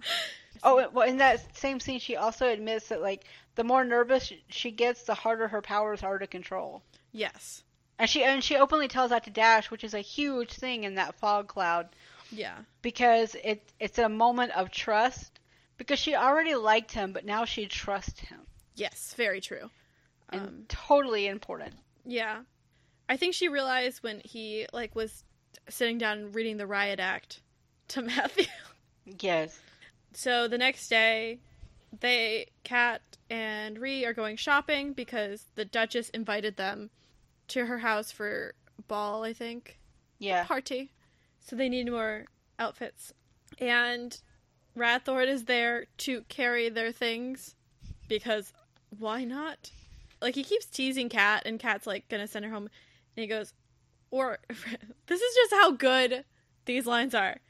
Or what? You'll make me run back home or simply put me on a leash? He pretended to weigh his options. The leash idea actually sounds like my idea of a good time. I know. I love Oh. that. And like, Ree doesn't get it. Uh-uh. And like, Matthew's there and Kat's there and everybody else gets it. And Kat is like super flustered. And Kat's like, Ree's like, what is going on? So Kat was like, you need ribbons. Go to the shop and wait. And she's like, Math, like Blodswell, will you wait with her? And he's like, yes. Um, so she can take Radborn home and probably verbally accost him. I'm assuming that's what's happening in the car. Probably beating him a little bit too, but he Oh, might yeah. like that. Well, especially because like he talks about how like he had no idea his sister-in-law and his brother, you know, played that way in his words. So Yeah, he definitely says some things he should not be saying out in public. yeah, because I had highlighted that too because I was like bold. That's bold, sir. And then from like, this moment forth, I'll tuck my tail and heel when you ask. There's so many good ones that like they're it's all tongue in cheek by the guy like them because they know the people around them don't get it. Mm-hmm. It's so good. So Kat and Radborn go off, and you have Matthew and Ree together. He gets a little. Let's put it this way: his fangs descended. He very hungry, and he's not looking great. So he throws her basically in the carriage because he has to get out of there, and she basically feeds him like she gets like cuts her thumb on his tooth and he basically drinks from her finger and it's mutual pleasure. Right. he fingers her in the in the carriage because it's kind of interesting because she doesn't know what's going on really. He asks her like where are you feeling it? and stuff like that. And so quote he slid one finger into the silky warmth of her just before her eyes flew open and she stared at him as he brought her to completion thunder may have crashed as she cried out for him milking her finger as he continued to take her higher and higher wringing every drop of pleasure from her finally when she settled on his lap he pulled her finger from his mouth and wrapped her arms around his arms around her, holding her close as she came back down from the storm-laden mountain of pleasure. She trembled in his arm. I was like, mm-hmm. "Damn, girl, being a hussy in the carriage." And not only being a hussy, but like then going forth and asking about like like will you marry me? Yeah, she straight up goes, "So, will you marry me?" she's like, "You haven't asked me." And he so he asks her and she's like, "Soon?" And he's like, "Why's the rush?" And she uh quote, "Because we would make the most lovely storm together, and you're you're too honorable to take me without marrying me first, and I'm worried about you." It's like Yup. so sweet cuz she she knows he can't she knows he's starving. So she's like, "We'll get married. It'll be fine." I'm like, Mm. sweet. So, and it, it apparently will take three weeks. So you have to have the ba- like, you got to get permission and all this Mhm. stuff. I didn't focus on this shit. Well, then you got like get, you got like the father's permission and stuff like that as well. Yes, and then, ah. Oh, the carriage rolled to the stop. Okay, so they're discussing the logistics, and my one of my favorite things. so the carriage pulls up to the house, and she is just whipped out of the carriage. we don't know by who. Like it's a, that's the end of the chapter. She's just like whoosh, gone. Oh wait, but wait, but first she's like unbuttoning the bodice of her dress so he can have some more food. Yeah. Oh yeah. Yeah. She wanted to make sure he had enough because she only cut her thumb. And he was like, "No, no, we're good. I'm not doing that right now." So she's basically pulled from the coach, and he's like, "What the hell is happening?" And then he's jerked from the coach as well. Who is there? And I just love this. One furious Lycan and one livid vampire. And I'm like, you can picture this. They're just like uh-huh. they hate each other because who is it but Alec McQuarrie holding Ree and you know Dash on the other side. It's like she goes, "Y'all two hate each other, and you're here ruining my good time." right? Like, like hold on now. I don't need your permissions for any of this. I need my father's permission, but he's back in Scotland, so back the fuck off. He's reading his books that he never leaves, so I don't need your help. Mm-hmm. Thank you anyway. They are like they keep trying to get her to go inside, and she is just getting pissed. And she was like, "Why didn't we just go straight and like get married right then?" You know, there were ways to do that if they left London. And they keep trying to get her to leave, and she says, and let the three of ye pummel each other in the name of my virtue? I think no. This has gone on quite long enough. Alec McQuarrie, you're you're a dear friend, and I appreciate your concern, but there is no need for it. As for you, Dash Thorpe, if if ye harm one hair on my fi- fiance's head, I'll make sure Kat has you sleeping in the doghouse for a fortnight or longer. End quote. I was just like, yes, yes. I know. I highlighted that too because it's like she is so clearly her own person. Mm-hmm. And I love that about her. That's why I love. That's why I wanted you to read this book because I had a feeling you were gonna like her a lot. Yes. I love me some strong, independent woman with sass. Yes. Um, and she's got enough sass to create oh. a small army. She has enough sass for a forest of sassafras trees. Because, like, when she's angry, like, because to continue on, it's like, did you say fiance, Ree? Alec's face contorted with unveiled rage. Thunder crashed in the sky, which had quickly turned to gray. Oh dear, she was getting even angrier than she first thought. How dare they behave as though they knew what she was best for her? She stomped her foot, and lightning struck nearby with a loud clap of thunder immediately following. At least it wasn't raining. She'd be hanged before she'd cry in front of these men. Yeah. On top of it, we have Dash getting even more mad because he says, But you smell like you did more than ride in your carriage with the lass. And then she's just like, what? Y'all can smell that? That was my favorite. She goes, Lycans could smell that? She'd die of embarrassment. She'd never be able to look Innsforth in the eyes again. Who would have thought that had a scent, for heaven's sake? I'm just. Meanwhile, Kat's back in the house, just like, my plan worked. It's like, la la la la la. Yeah, because uh, when they finally have settled things out, there is no fighting, just love. Mm-hmm. And she goes up to Ree goes up to see Kat in her her study, and Kat just goes, "Have you set a date yet?" And I'm just like, "I'm here for you, girl." Oh, I, oh God, and she basically Ree's like, "What? You knew all of this would happen?" And she's like, "Yep." But are you happy? And let me tell you, I bet she's very happy. yes, because Matthew seems to be very skilled in his amorous intentions. so she knows she's gonna have to try to do this quick just to make sure Matthew is healthy because she she gets that something's wrong. She's like, right. there's something not right with this man right now. He is ill, and it comes up repeatedly. Yeah, I mean, like, and it, it's noticeable, and like, and of course, you know, like Alec is giving Matthew like the dressing down for ages because, like, yo, this is like my little sister. Mm-hmm. The fuck are you doing? Yeah. Like she's important to Kate, but she's also important to me because I grew up with these girls. Like these are my friends. Like I feel like I should be in charge of this because her dad is an idiot who doesn't pay any attention to his daughters. Yeah. Like nothing ever works in their direction because of that. So I need to step in, which means you need to step off because I want to make sure you're not taking like advantage of my of my friend and also of someone that needs my protection because no one else is protecting her. And Matthew's like, but that's what I would be doing.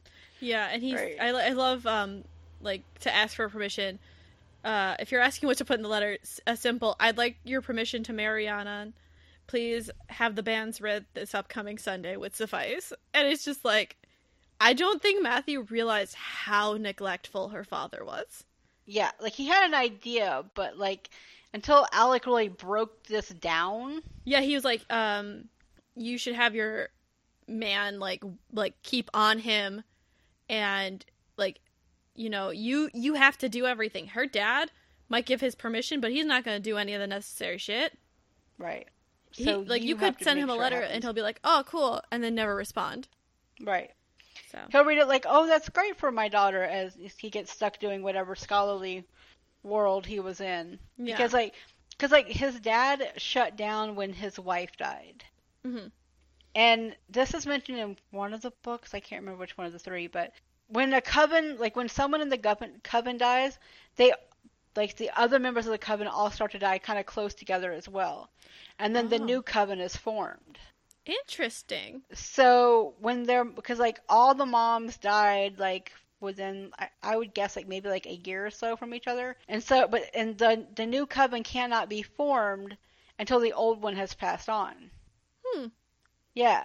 So all these girls lost their mom at different ages because they were you know born at different times, but it was around the same time period. So that's another thing that makes their bond so much stronger is because they've lost their mother so young. So I think that's important to put too because she lost her mother, I think within the past like decade, Hmm. and then um, her father like shut down and just completely like disappeared from her life basically Yeah. because he couldn't handle the pain, and she's had to raise Jenny since then. And she's not that much older than Jenny. That's the thing. And then you've also got like the coven who have also helped to raise Jenny because like she couldn't raise her on her own. Yeah. You know, like there had to be that level. And so Jenny knew about all the stuff that was going on with her mom and then, you know, her not being, you know, a, a witch or whatever, but and she was okay with it because these were still like her sisters as well because, you know, she never had a mom. So they kind of all helped in, in raising Each other. the younger, yeah. Because like, um, Sorcha yeah. is the, yeah, she's the youngest. And I think Ellie is the oldest. So there's quite like a six year age range between the oldest and the youngest of them are thereabouts. And I think that um, uh, Rhea is like kind of in the middle. And so That there's been a lot of like, yeah, so there's been like a lot of stuff that's happened. And you find out more, again, like in, in the book before this, um, you find out more in Blair's book about what's been going on as well. Yeah, so we then go to the party. This is what I love about Regency ones. There's always a party. They get to drink out of those uh, coupe glasses, be fancy. Yep. I don't have my coupe glasses here, otherwise I would drink out of my coupe glasses more. Ooh, talk about fancy. I drank I drank my wine out of a plastic like kids cup last night. I've drank things out of mugs. I'm the only reason I have coupe glasses is because they're from a dead relative. So, Yeah. and if you're thinking of coupe glasses, those are the ones that in the 20s that champagne was drank out of, or AK mm-hmm. were supposedly designed by the perfect shape of Marie Antoinette's breast. That's legitimately, it's a weird thing. Why do I know these facts? I don't know. So again, at the ball, Ree is not pleased with her bodice coverage. I just love As every time she's just like, uh, why? And she's there basically to talk to her aunt, but her aunt, because Matthew, he's like, I, I, I will be there. I just can't show up with you. Things are happening. AK, he's going to Scotland. But Right. so he and, it's a, and it's a bit of a, ro- it's a long run when you're like at half half, Half where you need to be. Yeah. Yeah. So she comes on the arm of Radborn. Um, she's like, "How am I? Sp- how am I supposed to borrow some of his respectability if he's not here? What is he good for?" But the nice thing, we we do find out, like Kat's like, if you get too overwhelmed, let me know. I'll probably make my excuses with a headache, which she gets headaches in crowds because she gets tormented by the futures of everybody, which Yep. disappear when Dash is touching her, and they're like, but he can't always be touching her because people get suspicious. Mhm. And not even just that. It's not always possible in a crush either. No. You're gonna always get separated from them at some point because there's 15 people around you moving at a constant motion. So Yeah. When she does see her aunt, um, her aunt like purposely like leads her sister away, and she wanted to spark her, but before she could send the lightning, I love this. Dash close hand closed around her finger. Don't even think about it. um, and he pretty much tells her like he's like, don't keep it in. Just don't try not to have her bother you. Like, it'll be okay. And I'm just like, oh, you really do care. Oh, and then Ree does what everybody wants to do at a party: hide behind a plant and eavesdrop on her aunt. Yup. I just she's standing there for a while too. Oh yeah, it's like she's hearing all the all the things she does not want to hear. Well, let's go over the things Greer says. Her father has plump pockets. Um, you can't tell it by Rhiannon. She is not one for the finer things in life. She's not made to marry. Like Ginny has potential. Like look at how far she's come. I've just started working on her. Uh, also, her aunt goes basically points out like, you know, I, if I my husband died, I'd marry again for money. And she goes, I thought you did. Oh yeah, this is where she says it was too bad for her that her husband kept a tight rein on the purse strings.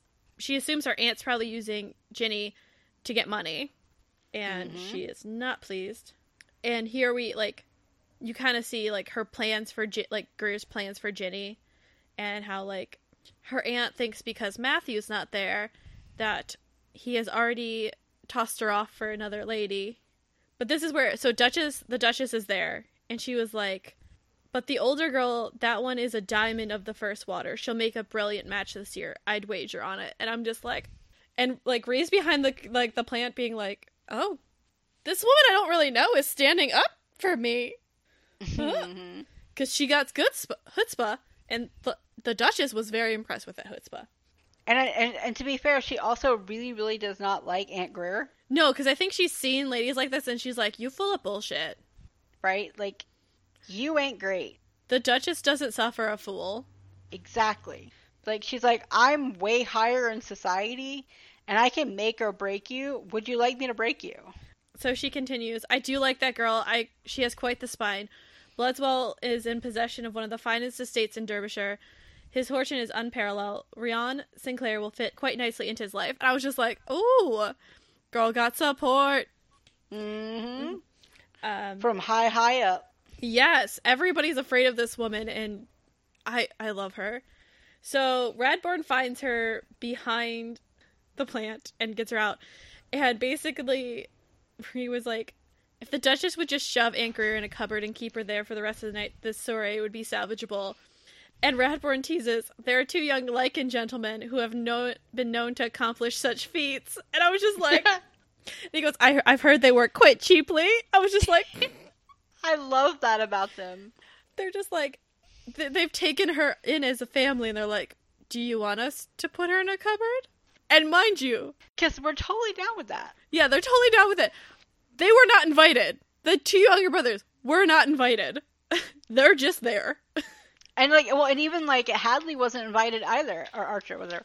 Um, like he wasn't, he wasn't invited either. Like he just came because Ree brought him. Like that was his invitation. i just love that invitation method i just brought Uh-huh. this person that's why there's so many goddamn people at this party yes. the best part is the duchess shows up and it goes we're gonna have a conversation Oh wait, no. Before before that, they talk about Mr. Finchley, the one that. Oh, um, yes. her- yeah, they talk about her. Um, the one that that Greer Greer is trying is to set Ginny up with. selling and yes Finchley is gross. he is abusive. He cheats on his on the like his partners constantly. He's like, he's like not the worst of the worst, but he's down there on that limb. That that limb. He's just slightly less off the edge of the plank. Yes.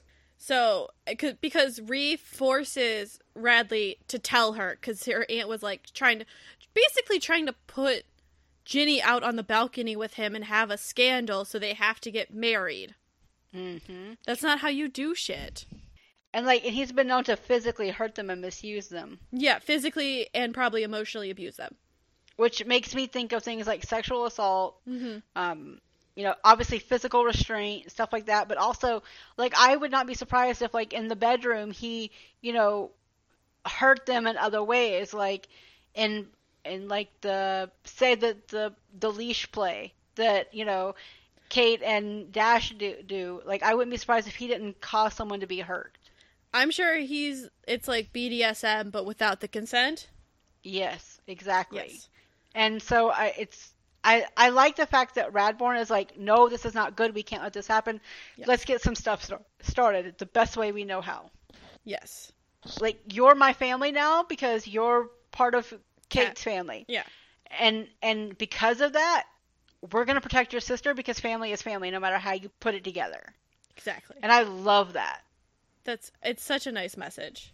Because it's like family it's not the ones you're born with. It's like it could be this completely outside family. And like and you like when you learn about like um Dash's mom and the the other three's mom, you realize that she's or dad, I can't remember. But anyway, like you learn no, it's mom. Um, you learn that they're not bad.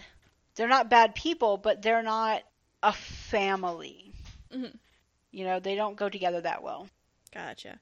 So after that conversation, the Duchess comes up and basically is like, Ree, we need a conversation. My lord, you're not needed. Don't make me regret my generosity for you and your unruly brood staying. Like, she acknowledges, y'all ain't invited.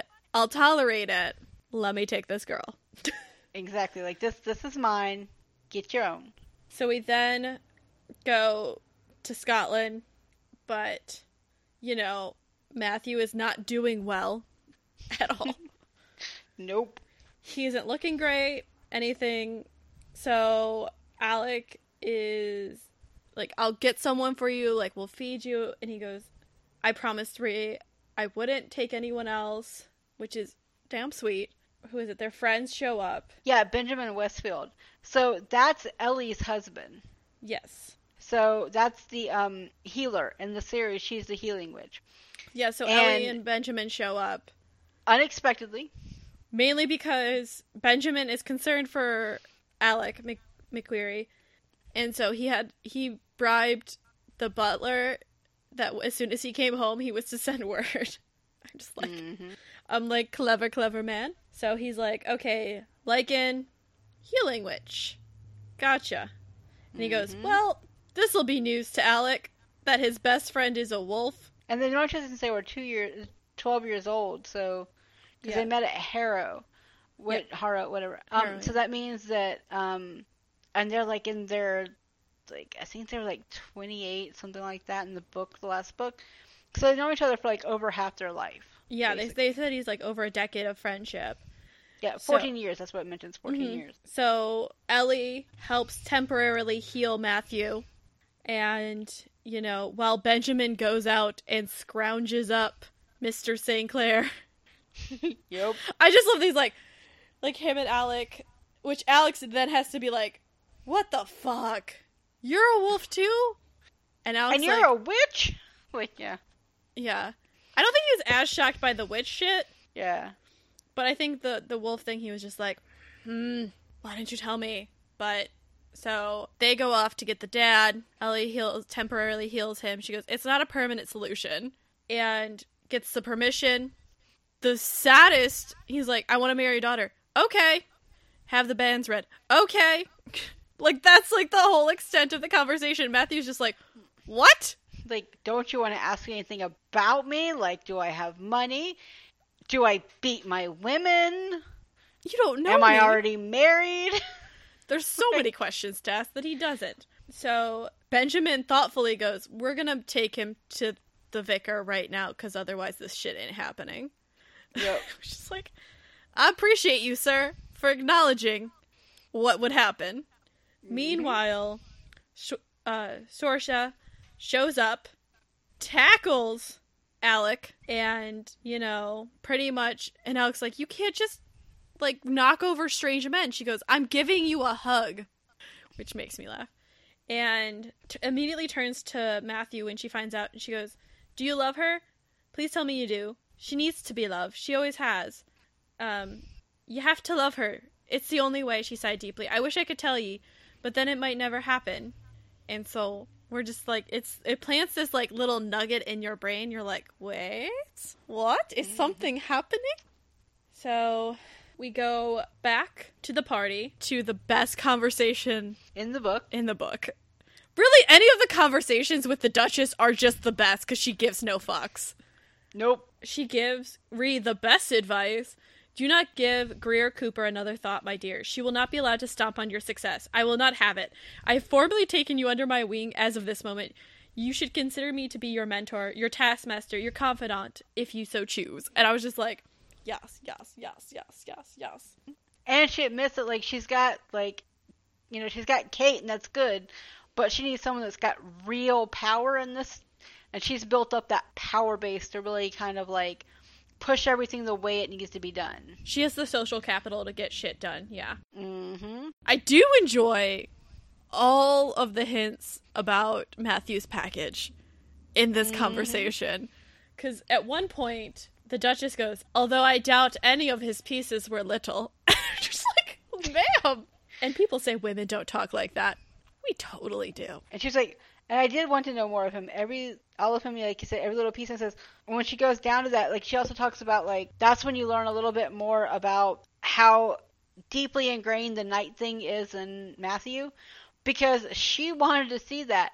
He could have done that, Mhm. but he chose not to because he didn't want to take her, her choice and her innocence innocence away. He- He wanted the consent Yes. and he didn't want to be connected with her in that way so he did not want to take that that capital that she had away yes. Also, I should mention both ladies are drinking brandy, so the Duchess is getting her drunk AF. mm-hmm Also, when he when she addresses the, that bloody gentleman thing to do, indeed, I say it's time to take the bull by the horns, my dear, or by the horn at least. If you want to catch a man, choose a, an appropriate part of his body to grab hold to. and then she just flat out says seduce him. Like all the other ones are like you know don't seduce. You see that like all the time in like the the regency books are like don't seduce. And like the duchess is like no no seduce. Get shit done. right. Like put put everything on the table.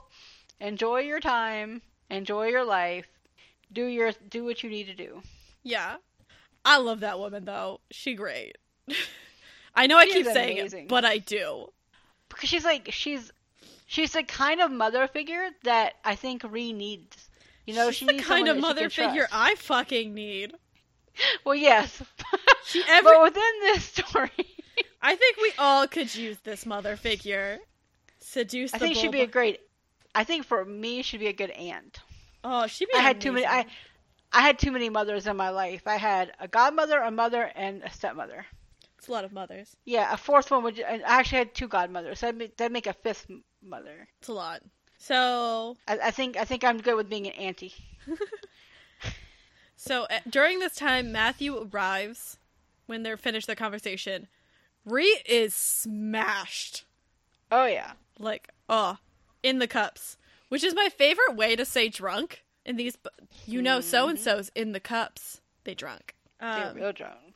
but Radborn, like, so the Duchess returns her to Radborn, which I love that that's just how, like, you just drop someone off and, like, take care of them. Goodbye! Like, she's a fairy godmother or something. Yep. Um, and Born's concerned, he's like, let's go get you some air. You need some fresh air. You smell like brandy. And, of course, Matthew is hella jealous. But luckily, Alex stops, like, him when they're dancing from, like, interrupting. And then when they go out into the garden, he sees them embracing and he is not pleased. Oh no, he's like having all these jealous feelings in his breastbone, and it's not very good. So there is an encounter in the garden after she was like, Radborn, you can leave. I'm safe with him. He's me, my fiance. And she tells Matthew, I do not want you to. Well, I do not want a gentleman. She breathed against his lips as she cupped the back of his head and drew it down to her. Rhiannon tilted her head to expose her neck. I want ye, all of ye, right now. What has come over you? he asked. Between frantic kisses, he pressed her throat. You haven't come over me, no, no yet. She breathed. But I was like, girl, you don't know what you're talking about. She's like, I don't know what these words mean, but I know they have value. Well, I think what She's has come over you? attention to what- Not yeah. him. You're not on Yeah. top of me, like Yep. that. But double entendre. I was just, I was chuckling. They have an encounter in the the, against the garden wall. Yep. Um, he feeds. So at the end, he he appraised her from head to toe. Once they had righted her clothing, You look as though you have been tucked ag- on a garden wall, lass, he lamented. Rhiannon sniffled a grin. Do I look like I enjoyed it? Did you? His gaze was penetrating. That's for me to ken, and for you to find out, my lord, she sang as she spun away from him. And I was just like, best exit from an encounter ever. Mm, yes. Did Like, you enjoy it? so- for me to know, Yeah. you to find out later, bitch. And like, and she's so confident about it. yes! Like, Ree is one of the most confident people I've I've seen in a book. Right? Like, Yes. she's vulnerable as hell on things like her her witchy stuff, but she is like not taking shit for anything. No. Immediately as she leaves, he is surrounded by werewolves. oh yes. they are not pleased at all. Specifically, Dash, because he was like, I told you not to do this. And how is he to refuse her? She was all like, Do it, sir. Matthew is so over it. And he goes, I get you're concerned. I've got the blessing. The banns will be read on Sunday. She'll be my wife by the next full moon. We good. But he also admits that he's glad that she has people to care for her because, you know, her father doesn't, her aunt doesn't. And he goes, I can't even be mad at them because they're just looking out for her. Yep. Then one of the twins has a horrible surprise when his maker Callista grabbed him by the neck and then she scratched his face from ear across his cheek to his mouth. So gives him half of a Glasgow smile. And she does it because they were saying that they were stronger, and she's like, Sup, bitch? "You're like 20 years old. I'm like a 1000 hmm Don't be playing with my with my basically my kid. Yeah. She's a proud Mm. mama. You're talking bad about my baby. Uh, F that." Interestingly, I thought they're like werewolves, yes, they heal, but they he's not going to heal from this. So he's always going to have that mark. hmm because it was made by a werewolf. It's. I think it's very interesting. Like just the the the way this these guys are solidly in their way. hmm So then the guys leave. Callista and Matthew have a conversation because he's not looking like it's like you're looking better, but like I'm not about this. And she gives him a kiss on the cheek, like they have an agreement. And he hears someone running towards the house, so he has to figure out who it is. He can't figure out who it is. Immediately, like after the wo- wolves were done with Matthew, that whole party left and went home. Hmm and she hadn't heard anything of it. And like nobody's answering what happened. So Ree's pissed. She is suffering from insomnia when there's a rock thrown at her window well a bunch of rocks thrown at her window. And who is it but ginny so she comes down hugs her sister that she like hasn't been able to because her aunt like keeps her at a distance. And there ginny tells her that one her sister has been basically assaulted by mr finchley. He tried to kiss her, wouldn't let go of her, and she kept trying to push away, push away, and Lord Stephen stood like pushed him back and like basically defended her, and then she has an account, somewhat of an encounter, because they go into the garden so she can fix her stuff because. Finchley had ripped her bodice and her hem, so her dress is a bit of disarray. In there, she sees Matthew with some woman kissing him. That is how it's displayed and oh, the chaos. Coming out Uh. to make sure that big sister is taken fully care of. She's like, my sister would do this for me. I'm gonna do this for my sister. hmm So Matthew actually calls upon Dash the next morning to make sure everything's sorted out between Hadley, like the the twin, and like his he's like trying to smooth everything over to make sure there's no fight. And there we find out that Dash didn't even know he had brothers until a few months ago. Kat sought them out. Yep. And we we have a recap of what happened up in Scotland and all of a sudden the ladies are coming down the stairs cuz Matthew said when they like he last saw Reed that he would call on her in the morning and it was Rihanna, her sister, and Kat. They all stop on the stairs and give him dirty looks. And Dash is behind him going, God be with you. You're just like, he's like, I know they're upset. I don't know why they're upset. No one's told me anything, but good luck, sir. Like, good good luck dealing with these people when they're pissed off. Yeah. I mean, Dash does not want any more lightning to his behind. He's like, you know, I like you, but I don't like you that much. yeah. They all leave. Matthew still has no idea what the fuck went wrong. He's like, what is happening? I don't understand. So as soon as they leave, I just, this is the best. The store to Enford's study opened slowly, and the Lycan pushed his head out, glancing left and right down the hallway. Are they gone? He whispered dramatically. Matthew nodded.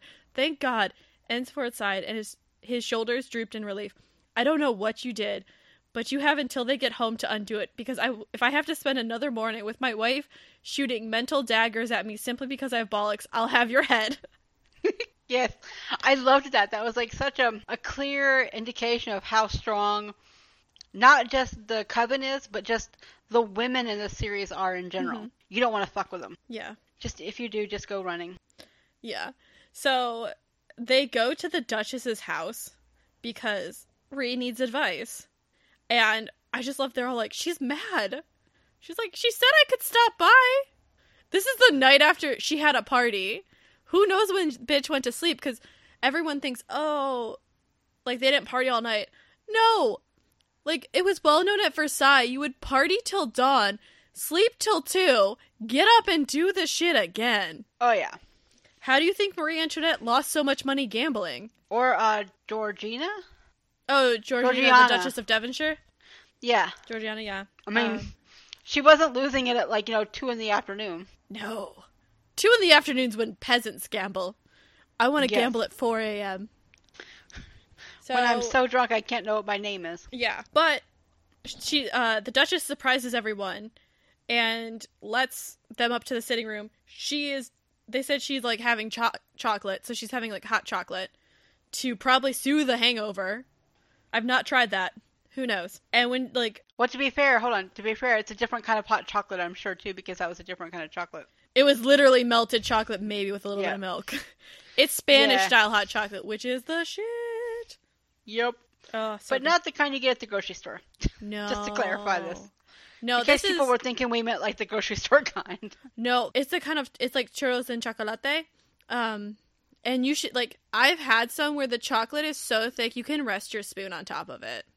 But it's still Yep. liquid. Yep. Oh, so oh god, I want some now. As my stomach keeps grumbling during this, so I'm sorry if you hear that. Uh, It's okay. In between this, I've been eating a slice of pizza because I'm like, it's 10 o'clock at night and I'm getting hungry. oh yeah, I it's four eaten- here. We started this at what? Uh 11:30. yeah, something like that. It's fine. It's fine, guys. um I Eventually we'll get done and you guys can leave too. your poor husband has to edit all of this. No, I feel sorry for my husband because he's going to go to bed in a little while because he's got to go to work. I think we're oh, we're getting there. We're almost done. Yes. We're like 60 pages left, I think, or something like Yeah. that. Close to that. Um, the Duchess is thrilled by the update on her situation of like that she's engaged because she is. She goes, "That man will take a tumble, and I will be there to witness it all." And I was just like, "Yes, Queen." Ah, the Duchess. I want to keep her forever. Right? So Ginny explains again what happened, and she was like, "Okay, well, ex- describe this woman." The Duchess, oh, she goes, "I knew a man like that before I married Hythe. Callista Dickberg excluded sensuality in everything she did. I've never seen such confidence in a woman. Half the men of the town were falling at her feet. So basically, she then like they they're trying to figure out, and she's like, she's gonna help Ginny. Like Ginny's like, I can't go home because she was gonna send Kat and Ginny away so they could plot. So she's like, okay, fine, Ginny, go go into the one of my parlors, and I'll take you back. And she's like, by the time I'm done with your aunt, you'll have not only her forgiveness but your favor. And I was like, that is a good woman. She understands that that aunt is up to no good. So back at Matthew's house, he's like, oh god, my head hurts. I can't deal with this. And you know, he tries to. He's like, I need to. He's like, I need to eat, but I keep thinking of Ree and all the things. But we go back to Rihanna, Rihanna, and this is where we find out the Duchess's plan. Do you want to t- tell them the plan? No, no, you tell them the plan. The plan is follow him and see what shit he's up to. I love it. It's Me a too, because it's a battle plan. it's she's like You want your man, you gotta figure out what shit he's up to and make sure it's not gonna be conflicting with your shit. It's basically, are you okay with the stuff he does? This plan immediately gets foiled when Kat goes, That's a stupid ass plan. He's a vampire. He goes to a club to feed. Like, don't do that. It's a dumb plan. Cause and the Duchess was like, You should have Radborn come with you. So that way you're accompanied and all that stuff. And guess what? They happen to run into him on the way. And so Kat goes in. I'm she's like, I'm gonna tell Dash. And Radborn's like, I'm gonna hop in this carriage, let's go. So when he finds out the plan, he's basically like, I don't want to deal with Dash yelling at me and being angry at me all the time, so what's the plan? And he goes, Why don't we just go ask him? such such smart ideas. Right? Like why not why not just ask the person in question? Yeah. She got upset, so naturally they're soaking wet. Seems to always happen. And the butler won't let her in. Because, like, when it started raining, it calmed her down. Was like, okay. And she told Radborn, she's like, I, I can deal with this. Like, it's fine. Um, and you do this on the own. And so once the butler won't let her in, she's like, I'll just fucking sneak in. and sneak in she does. I love the solutions to these problems. She's like, what is the fastest, most, you know, Convenient. intelligent idea? Yeah. Because he could have been home and just not accepting visitors. Like, so she sneaks in, motions to Archer that he should leave. She goes, I doubt he'll leave, but we'll go with it. But the fact is, she is so cold because it's been raining, because she made it rain. And so she proceeds to strip and like lay out her clothes to dry off. And she goes, He's not, Matthew's not here. He might not be here for a while, so it's fine. So she basically has to strip because her her chemise, which is like her under under clothes, her underwear basically is soaking wet. It's transparent because remember they're white. Yep. And then she climbs into bed and basically falls asleep. Matthew returns home. His whole household is like freaking out. And he can't be used to that because he's like pretty simple dude. and he's like, Has have I been robbed? Have like the maid's been caught with one of the footmen. Like, what's happening? he finds out that his butler goes, There's a girl sleeping in your bed. I went up to check on her at his insistence, which Radborn's sleeping on his couch.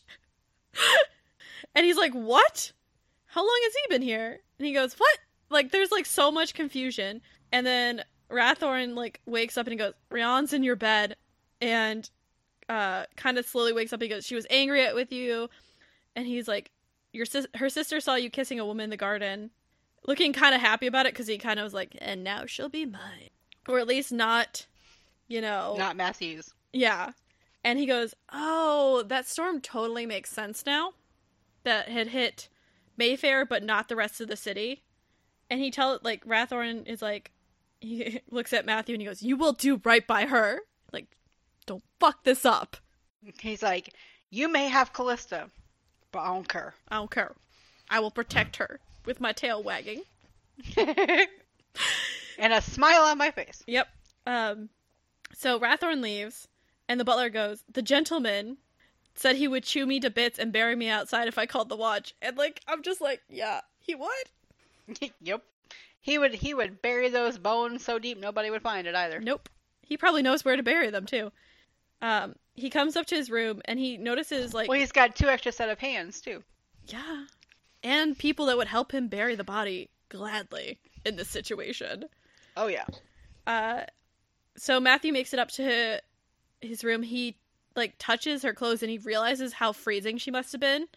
Then he notices her chemise and he goes, "Oh." And he sees like she's naked in my bed. Oh my god. And then he just like his descript I don't know, his descriptions of her in this are just so good that I can't help but like quoting them. She was everything he ever wanted. She was wind, rain, hail, and storms. She was also love, devotion, kindness, and heart. His own chest hurt a little when he thought of his of the heart he used to have. If he had one, he'd give it all to her. All of a sudden, she turns over, and he was like, "If I could love someone, I would love her." And all of a sudden, he gets like this pain in his chest. He's he's like, I shouldn't be experiencing pain. This is weird. What is happening? He's dropped to the floor. He's actually reaching for her as he falls, and he exhales. And he's like, What the fuck is this? Because he doesn't breathe. Yep. And like it's it's something he's never heard of before, a vampire breathing. So it's very not only disconcerting, but like he can't ask anybody. There's nothing. There's no one to ask. Yeah. So like, and he can't show it to Ree because like he doesn't want to worry her either, because he's met her father. Yes. Oh God, yes. Um, he so he's like, well, if I'm gonna die, I have to tell her. So he goes, "I love you, Rian," and like he's struggling, and then he hears his own heartbeat, which has to be freaky as fuck. Oh yeah. And she looks over and she goes, "I love you too. Why are you on the floor?" I just love. She's just like, "I love you too." What is happening? Could you imagine just waking up to that shit? Being like, wait a minute, my my fiance, who doesn't breathe, is breathing On the floor. on the floor, and I'm naked. I know how I got this way. I don't know how he got that way. Yeah. But I know that I'm still really mad at him at the same time. Exactly. So he asked if she put a spell on him. She's like, uh, didn't. And he he's like, okay, well, let's see what's going on. So he kisses her, and there he doesn't. She doesn't see any fangs, and then she goes. Typically, when you're like that, the, your teeth your teeth def- descend, but they have no when because basically it's a raging erection. And she goes, "You think you might need more motivation?" I think we all know what the motivation is, guys. Yep. Um, and like so they, uh, so like basically she's like, she like exposes her breast. She's like, teeth yet? it just keeps happening. Eventually, she's like, do we still want to focus on this right now? oh, the, oh my god, I forgot. So he's slowly stripping. Take you, take you where? You want me to take you back to Ensfort? He unbuttoned the fall of his trousers and pushed them down, then settled his hips firmly between her thighs. You only have to ask. uh, God. And then she's thrilled because she she uh she corrupted him. Yep. Oh, my other favorite. So, I guess vampires have black eyes in this, Yes. and so his eyes change, and he goes, "I'm inside you, and you want to discuss my eyes." And I was just like, uh, it's a kill. Like it's the sweetest sex scene, but it's also so funny. And like again, that's why I like this book because the sex scenes are fun. Yes. Like they're entertaining and they're fun and they're enjoyable and you just you go, "Oh my god, yes." Mm-hmm. Um, I love it. And then Matthew's dealing with the sensation he hasn't dealt with in a while. He's hungry as fuck for food, not blood. Mhm. And it kind of slips out that uh, James had transformed. So Blair's, I don't know, Yes. He's no longer a vampire. And he's like, What? For over 200 years, he'd known Kettering. He'd known him since he was a child, in fact, at a neighboring estate. He saved him from an untimely death. How is it possible that James had changed and not told him? He glanced down at the signet ring, identical to James. He could still sense James's presence and Alex. So you're just like, oh. And that's when we discover love made their hearts beat again. Yep, yep, yep, yep. yep. And, And- wait, and like that story by the way is amazing. Well, I'm gonna read it. Let's it's not definitely this. like oh yeah no i mean like it's just it's amazing like even to the people listening it's amazing like it's got a lot of action but it's also got a lot of of the coven politics in it so it all kind of meshes into this great like adventure and you actually go on an adventure Nice. Um, mm-hmm they clear after their pillow talk is clearing up their argument from before of why she was mad, and that's where you know he tells about like how she turned him and all of that, and how she was like basically his not even best friend because they weren't always together but like he, she was his like his connection to his world basically mhm. I mean, he had other connections, but that was his main connection because that's the one that started it all. yeah. He also gives Ree some good information about how Kat had been marked, like how he first met Kat, and how she had been marked before they were married. Mm-hmm. it's just like, and he, I love, he could almost see the information working through her head. I'm just like, you can't judge her, girl. They end up returning home, and they get there, and he's like, um, all the lights are on, everybody's awake, and so Kat enters through the door, like she opens the door, and she is pissed. There's some sharks and debts fighting over honor and shit. But guess who's there but Aunt Greer? She who must not be named. Yeah. And basically being like, Ginny's run off. This is all your fault. And and Ree's like, uh, what? This is the first I've been hearing of it. And immediately, Matt, like, he's like, how much were you going to sell your niece for? Like, what was the rate? Because obviously, no women of good society were going to marry that man. And he, she's like, I don't, Aunt Greer's like, I don't know what you're talking about. And he's like, how much had he promised you uh, on ex- in exchange for your niece? And he's like, not pleased. He, he's like, okay, fine. I'll du- like it was like five thousand pounds. He's like, I'll double it, but you can only get money if certain conditions are met. And listen to these conditions, guys. Quote, if my future wife, the Countess, oh, so she's the Countess of Blodswell, ever tells me that anything you have said or done has made her unhappy, I will stop all payments. In fact, I would like for her to tell me you've performed random acts of kindness in her company as well. He leaned forward as though Aunt Greer was addled. You will be nice to your nieces, both of them, from this day forward. If you meet my conditions, the trust will be paid an annuity to you. Fail and you get nothing. End quote. I'm just like, mm. Mm-hmm. He's like, you're not fucking around with my wife, with my sister-in-law, with my family. Fuck off. yeah. So Greer leaves, thank God. And then they all go into the parlor, and Kat's like, something's different about Matthew. I love her just the way she's like, The way she kind of like stirs a little bit oh and then yeah, she, walks away. she's stirring shit all the time. I love her. And then he's like, Dash is like, wait, there's four heartbeats in this room. How is this possible? So, you know, everybody's like, what? Mhm. So now they're all like, yay, she's he's human once more. And he says like, um, I'm quite looking forward to being a normal man, Mm-hmm. which I'm pointing out because he doesn't. He felt like he he enjoyed his his vampire life, but I think he's going to enjoy being a human with the ability to love and to grow and to have this great future Mhm. and not worry about having his wife die long before he does. Yeah, that's gotta be like the hardest thing. So he has to go tell Alec, which was like really Mhm. difficult because he's like, Alec's like, wait a minute, what is this?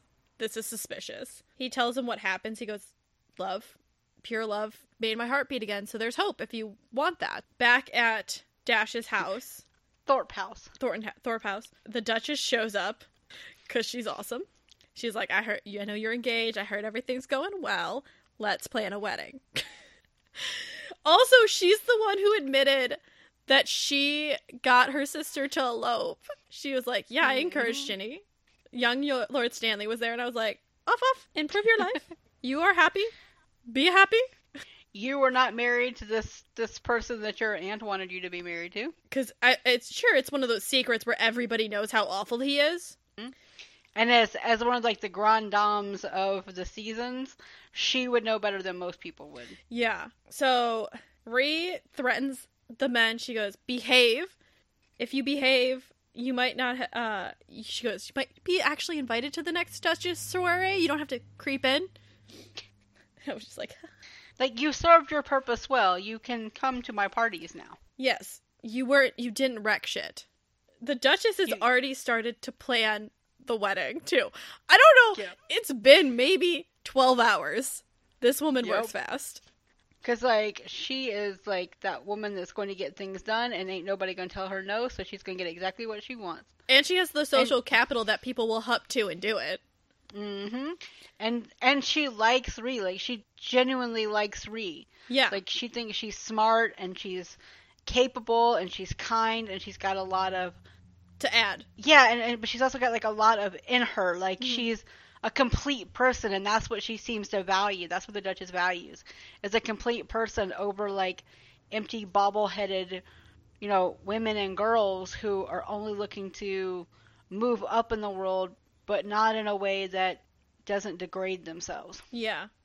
I love she goes, You'll be married at St. George's, of course. Um, Lady Ensforwood will host your wedding breakfast.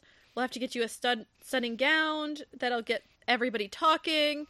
And we got to do this before the news of your sister's Scottish wedding reaches everybody's ears. 'Cause apparently, you can get married quick in Scotland, in case you were wondering. Oh yeah, and, like Scotland, you just go over and like you can basically like um at this time it was something about like you go over and you get like a hammer, like a a hammer like a silversmith could like marry you right over the border. And it takes like three or four, I think it's like four days to get there or something. Yeah. So then you have like four days to get back. So like she had just enough time to really kind of like Get it clear together. the hurdle. Yeah. And so, you know, it was going to take a while. Maybe not four days. Maybe it was more like a week, but whatever. So she had just enough time to get it through. Yeah. She had her like three weeks, and that was about it. So between Kat and the Duchess, it's a social event. She was basically shuffled around because they got to do it quick. So Sorcha shows up.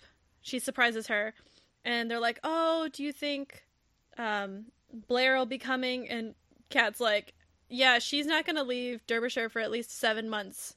And Sorcha goes, "They've been married three months. Are you saying she's expecting?" It's like, I don't know. Maybe the men work quick. So Dash is gonna walk Reed down the aisle, and Matthew's standing there, and he goes, "Someone should be mad that her dad's not walking her down the aisle." But he goes, "You know, it might be better." And then my favorite part, quote, "But at the very last moment, the doors of the church opened, and Alec McQuarrie looked in across the threshold. He shot, he shot Matthew a look of consternation at the very thought of crossing the portal." And into the church, but he shrugged and reached behind him. Quite unceremoniously, he dragged a man forward by the lapels of his coat and shoved him through the doors with a sheepish grin and winked at Rion before he shut the door behind the man. And so she he just he just chucked her dad into a church. yep. Oh my god. The dad walks her down. He did say like some nice words to his daughter. They go out to and Alec does, you know, wish her congratulations. And he goes, Your father remembers that very peaceful ride in Blodswell's fine coach. In case you were wondering. Oh yeah, and it added that, um, at one point when Matthew went up to talk to her dad in Scotland, her her dad said that like, he never worried about her, about Ree, because he always knew she was going to be the most competent one in the family to get something done, basically. Yeah. So like that was why, and I'm just like, that's still a cop out, dude. Yeah. So I mean, go team Alec for enchanting this guy and making him be at his daughter's wedding. You should have been in at the first place. Agreed. They have a very nice wedding day and all this stuff, and they go to his house in Derbyshire. And guess who's there? His friend James with his pregnant Mhm. wife. Don't worry, they hook up again as soon as they get upstairs. There's like a like he talks about he goes, I waited till our like till our wedding day to have her again. I'm gonna enjoy myself. James and Matthew have like a little heart to heart and it all ends well and you know the end. Oh, but wait, we we forgot something in Oh. between. We forgot um one Alec what like he walked away from the wedding knowing that he wasn't there. Remember like how he doesn't fit in there, but also the last meetup was Callista Oh yes. Because that was one hell of a meetup. Oh yes, it was at the not the wedding breakfast, but the actual party. Yeah, the the Duchess's party. The Duchess's party. Callista showed up. There was going to be another wolf battle. Was probably not going to go well. It all happens in the gardens too. I love that. There's just like Mhm. always in the gardens. And basically, oh yeah, this is where the wolves all find out that Ree is a witch because they're about to Mhm. fight, and she just like, it's like, nope, wind away, wind a- away, fog us Yep. in, which is so helpful. Yeah, and like and and the thing is is like the the guys are also kind of pissed off about their like Wes's scarred face now and you know they're all like roar roar roar and she's just like dude I can fight my own battles Yeah, I got this and so and she- Dash is going yeah pretty much He's just like, can you can you shock more people besides me? Mhm. more people. And she like pr- like she basically shows Callista that she can protect Matthew because she's Mhm. worried about him, and it's the sweetest thing. I mean, well, especially since like now, you know, she can tell he's no longer a, a vampire. Yes. He's no longer one of her children, and that's scary if you've been like with someone for 650 years plus. Oh yeah. right? Like that's that's a huge betrayal of of everything you knew, and the person didn't say anything, which in turn is the same thing that James did to him. So it's this whole thing, and But imagine how hard. Like he mentioned Matthew when he tells Alec, he goes, he realized why James didn't tell him. He goes, it's Mhm. hard to tell someone that they could have it, but you don't know. You know, like it's like, oh, I came back to life, but you have to find your true love. Which, right, how long is that going to take? Probably another book, but that's besides the point.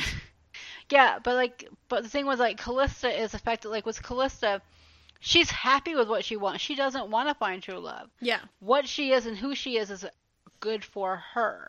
Yes. and it works. And I like the fact that you know, like Callista's like challenging her about it, and Ree's like, "You can't stop me," and it says. Callista could move with so much speed that no one could see her, yet when her body coiled for motion, Rhiannon called quickly to the heavens and shot six heavy spears of ice into the ground at the woman's feet. Matthew could do no more than gasp as he watched, helpless, as Rhiannon stopped the vampire's advances.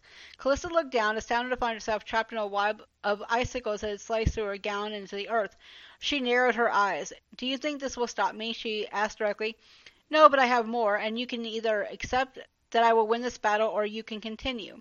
Her voice didn't quiver, not even once. The vampire jerked her skirts free of the heavy spears with more than a little effort and torn fabric. But before Callista could fully remove the last icicle, Ree spun her finger in the air as she blew it across and a whirlwind erupted around Callista. The woman shrieked as that one stake held her fixed to the ground and the swirling wind spun her around and around until her legs were tied up beyond a point she could escape from within her skirts. Callista, Matthew tried again. It doesn't have to be this way. The vampire's gaze swung toward Matthew again, and Ree saw more than a hint of pain within the depths of Callista's eyes this time. If the woman had a heart, it would certainly have been breaking. I made you, she cried. You did, and I will thank you until the day I die, he said, his tone sincere, his voice over his heart. But you will die, she asked softly. Yes, I will, and, but I will also live and love and have children, and I will still be your friend. And she, uh, not with her, Callista spat at Ree. Ree peered down at her fingernails, trying not to peer bored and concerned, but Callista moved in one last feeble attempt to win. She jumped forward as much as her trap skirts would allow and reached for Matthew. That was when I finally had enough. She closed her eyes and brought down the biggest bolt of lightning she had ever summoned. The bolt shot through the air as though in slow motion, moving in zigzag pattern until the glowing spear of energy just stopped just above her head.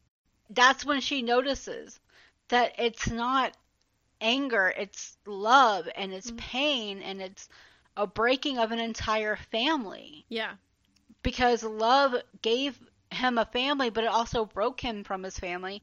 And I think that's a really good metaphor for a lot of times what what marriage is. You're breaking from your one family to go to another one. It doesn't stop you from loving your family, but your priorities have to shift. Oh yeah. Also, can you imagine being at that ball? What the fuck do outsiders think? Cuz you're like like wow, where did this storm come from? right? It's weird. And they take her home and you see the acceptance between the two women.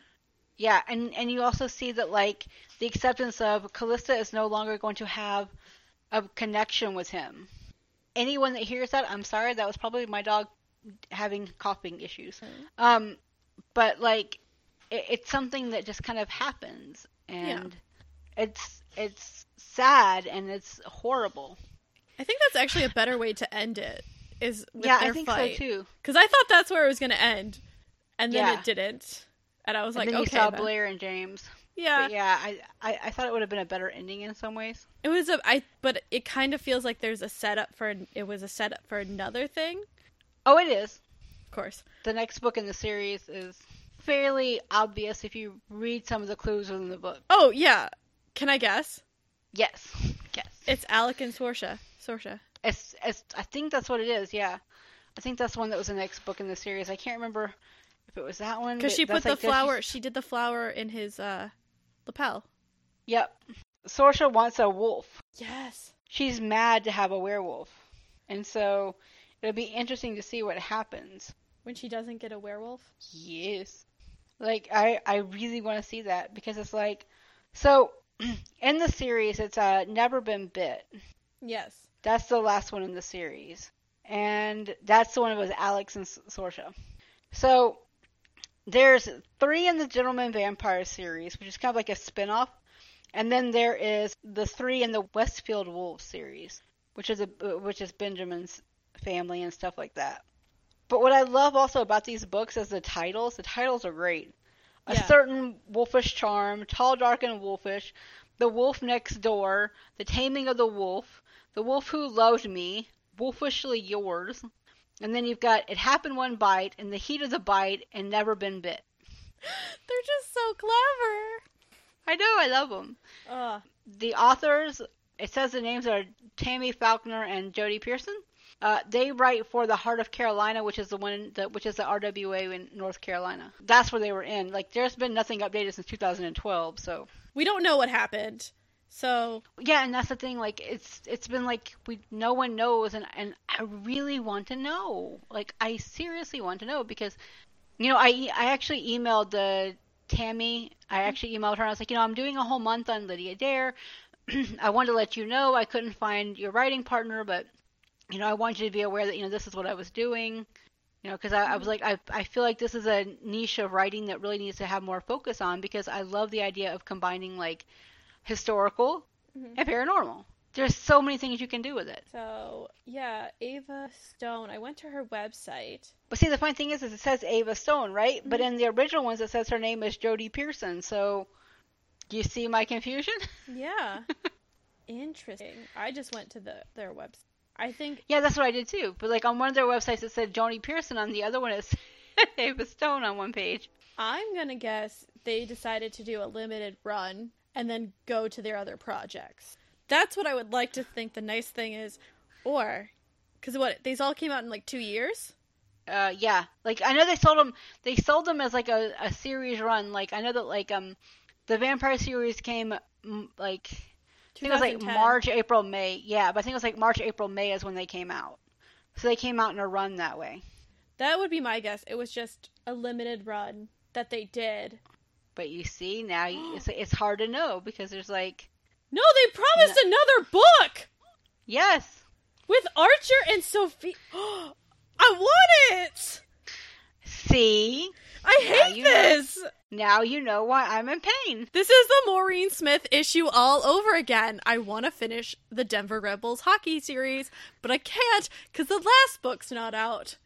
And I might have read the other ones like three times. I know your pain. Uh, Now you see why I'm like, but there was more to come. What the hell happened? murder. She on Twitter. I have Oh. no idea. God, I think so. I said profile on Twitter, so there. Ava Ava Stone, yeah, Ava underscore Stone. Yes. Uh, can I tweet at her? Run with it. I usually don't, but because I uh, it's my podcast, so I usually don't. But like, but I want more. I'm gonna I tweet from my finish, like- personal account Yeah, just so I'm less embarrassed. I'm like, but I, I wanna, But I would like it. Um, I wanna finish the series is out, and I like Archer. Archer was so fun. yes. Oh my God, Archer. Archer is Radborn. He is hilarious and snarky. He's the leash guy. Yes. Woof woof. Yeah, I don't. I feel like we just gotta tweet at them and see what's gonna happen. Be like, any anybody Any- gonna come up and Any updates? finish it off? Do they have? Oh, let's look at con. Oh, they have a Twitter. Do they? Yes. They haven't. Updated it since like 2012. They haven't tweeted since 2015. Ooh, hey, they went up. They're- That's better than their website because their website was 2012. Have people been? Because like I read these books probably back when they were first printed or thereabouts because they were at my local library. Mm-hmm. And I, I said this in the last one, but this is how I found Tessa Dare.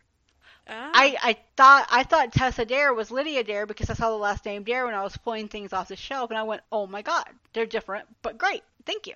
Because that's how I roll. I don't know the difference apparently. I've started books because my library, like they were included in the list because they were similar. Hmm. and I've started reading it, and I was like, oh, huh, okay. Sometimes it's good, sometimes it's not. Let's not lie. We all get burned by free Amazon books at any given time. I just got Yes. burned by one. I cannot finish it. What is it? I got it for free. It wasn't even on Amazon. What is it? Let me open my Kindle. Oh look, I have the first three books already on my Kindle. Oh, it's called it's called Branded, and I Oh, was haven't read- I'm not a fan of it. And I'm not gonna lie, I'm pretty far into it.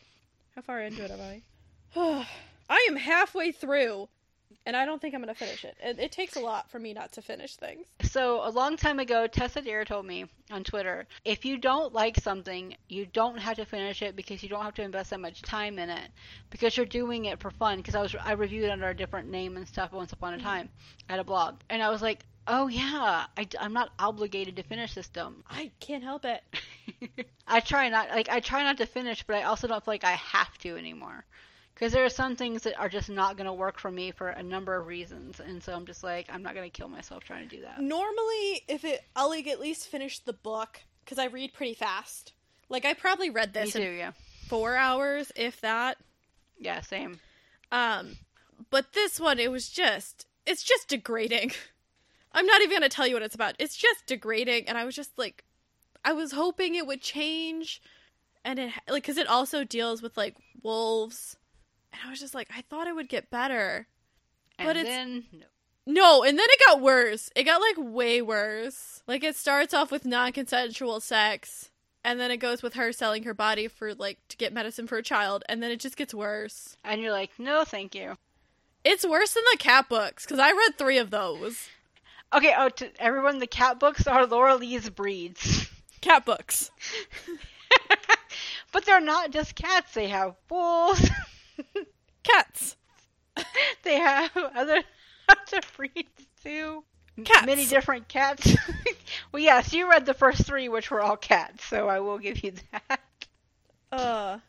And you didn't get to the like the really batshit books yet either. No, because you warned me. You and I Kelly did. from Boobies and Newbies were like, "Girl, don't do it.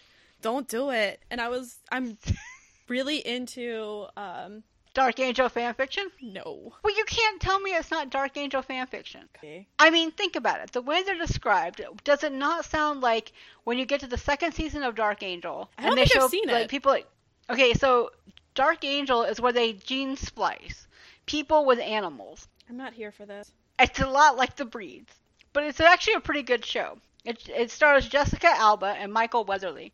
They were dating at the time, apparently. But anyway, because, you know, Michael Weatherly's kind of gross that way. Anyway, so, because there's like 20 years difference or something, so to be fair. Wait, the guy from NCIS. Yeah, he was dating Jessica Alba at the time. And, like, Jessica Alba was pretty pretty young when Dark Angel was on, so I was like, He's 52 woof. right now. I think there's like 10 years difference. Yeah, but I mean, it felt like it Oh. was like, yeah, 10 plus. yeah. Uh, He doesn't have the best track record when it comes to women anyway. But no, like, didn't he almost get kicked off his show? yes, yes, because because Eliza Dushku said this is bullshit. But yeah, so it, Dark Angel though as a series is really good. I I saw it long after it was on.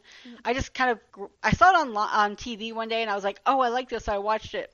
And I got the DVDs because like, oh, this shit's pretty cool. And then it ended on a cliffhanger because it's Fox and Canceled. Fox decides, yeah. If you watch Dark Angel and then you and then you remember the Breeds book, it's fucking Dark Angel fanfiction style. Fun. A lot of it is very similar because like the like the you see it later on, but like some of the the ones that don't look like human who have like very obvious um animal Mhm. genotypes and stuff like that, you see it on their body and their face and their features features and stuff.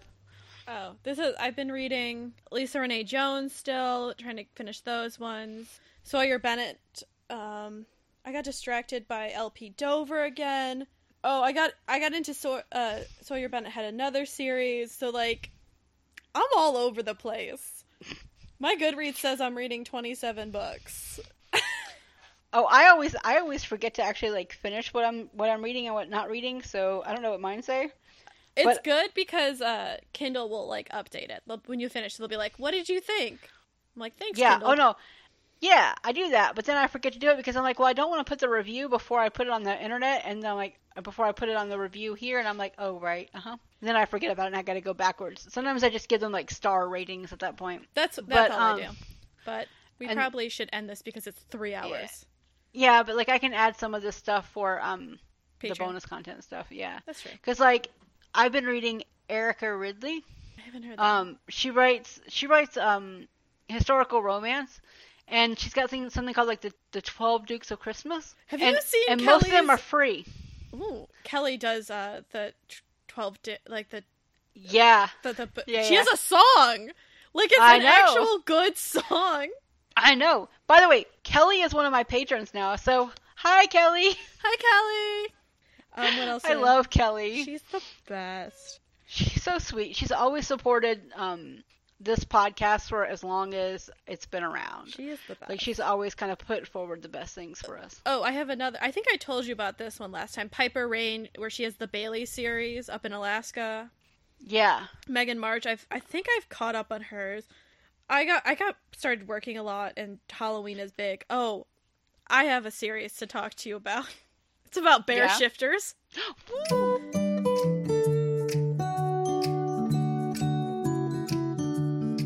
I hope you enjoyed the episode. I, I really enjoy having Courtney on, and I appreciate that she answers the call whenever we have questions. We're thinking about doing a Patreon with Kissing the Coronavirus, which I know everyone has been talking about it, but I'm very interested in to see what happens, and I would like to see how Courtney and I respond to that. If you guys want to hear it, let me know. You can always find me at Twitter at Damsels Podcast. You can also find me on Facebook, Damsels Podcast. Email me, damselspodcast at gmail.com. There's even a LinkedIn company page if you guys are interested now, and it kind of talks about the behind the scenes aspect of creating the website and the and the podcast and how that kind of works together. And finally, you can find us at Damsels Podcast on Instagram, and there's a couple new things on the, the Instagram. So I've decided to start doing some mini reviews at the suggestion of actually Sarah. So I think it's a great idea, and I read so many books that don't make it onto the podcast. I've got a backlog that I still haven't reviewed, so I think it would be great to have that. So I'm going to be doing like those this month. I've done a couple Christmas, not Christmas, wrong time of the year. Sorry, in Germany they're already selling Christmas stuff, and so my brain just went to Christmas. But I've done a couple Halloween type episodes. Uh, well, I guess mini reviews, and Patreon has a bunch of reviews for smaller sh- short stories that I enjoyed. There's going to be three this month. Usually there's around two or three, and I release, like I said before, the extra tidbits from episodes. I also do some other like short like written reviews and I communicate and I try and find stuff for you guys to have. You can find that at patreon.com slash damselspodcast. Easy peasy, one, two, three, see how to find me. Okay, I appreciate you guys coming through. I hope you guys liked the episode. It's Halloween soon, and I want everyone to have fun. And if you're not into Halloween and you're more into Day of the Dead or there's another religious holiday around it, please enjoy it too. To me, Halloween encompasses all of that. It's just a celebration of remembering and being alive and enjoying it. And I think sometimes we definitely need that right now because the world is on fire, to say the least. And I just feel like everybody should have fun in life, right? Life is too hard and it sucks, and no one needs to have that kind of negativity.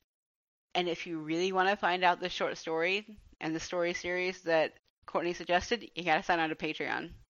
Yeah, it's a little thing, right? Okay, so I hope you guys enjoy your day, your week, your month, whenever you're listening to this. And please remember to fill out the form by November 30th. Thank you guys so much. Enjoy your moments of happiness. Bye, guys.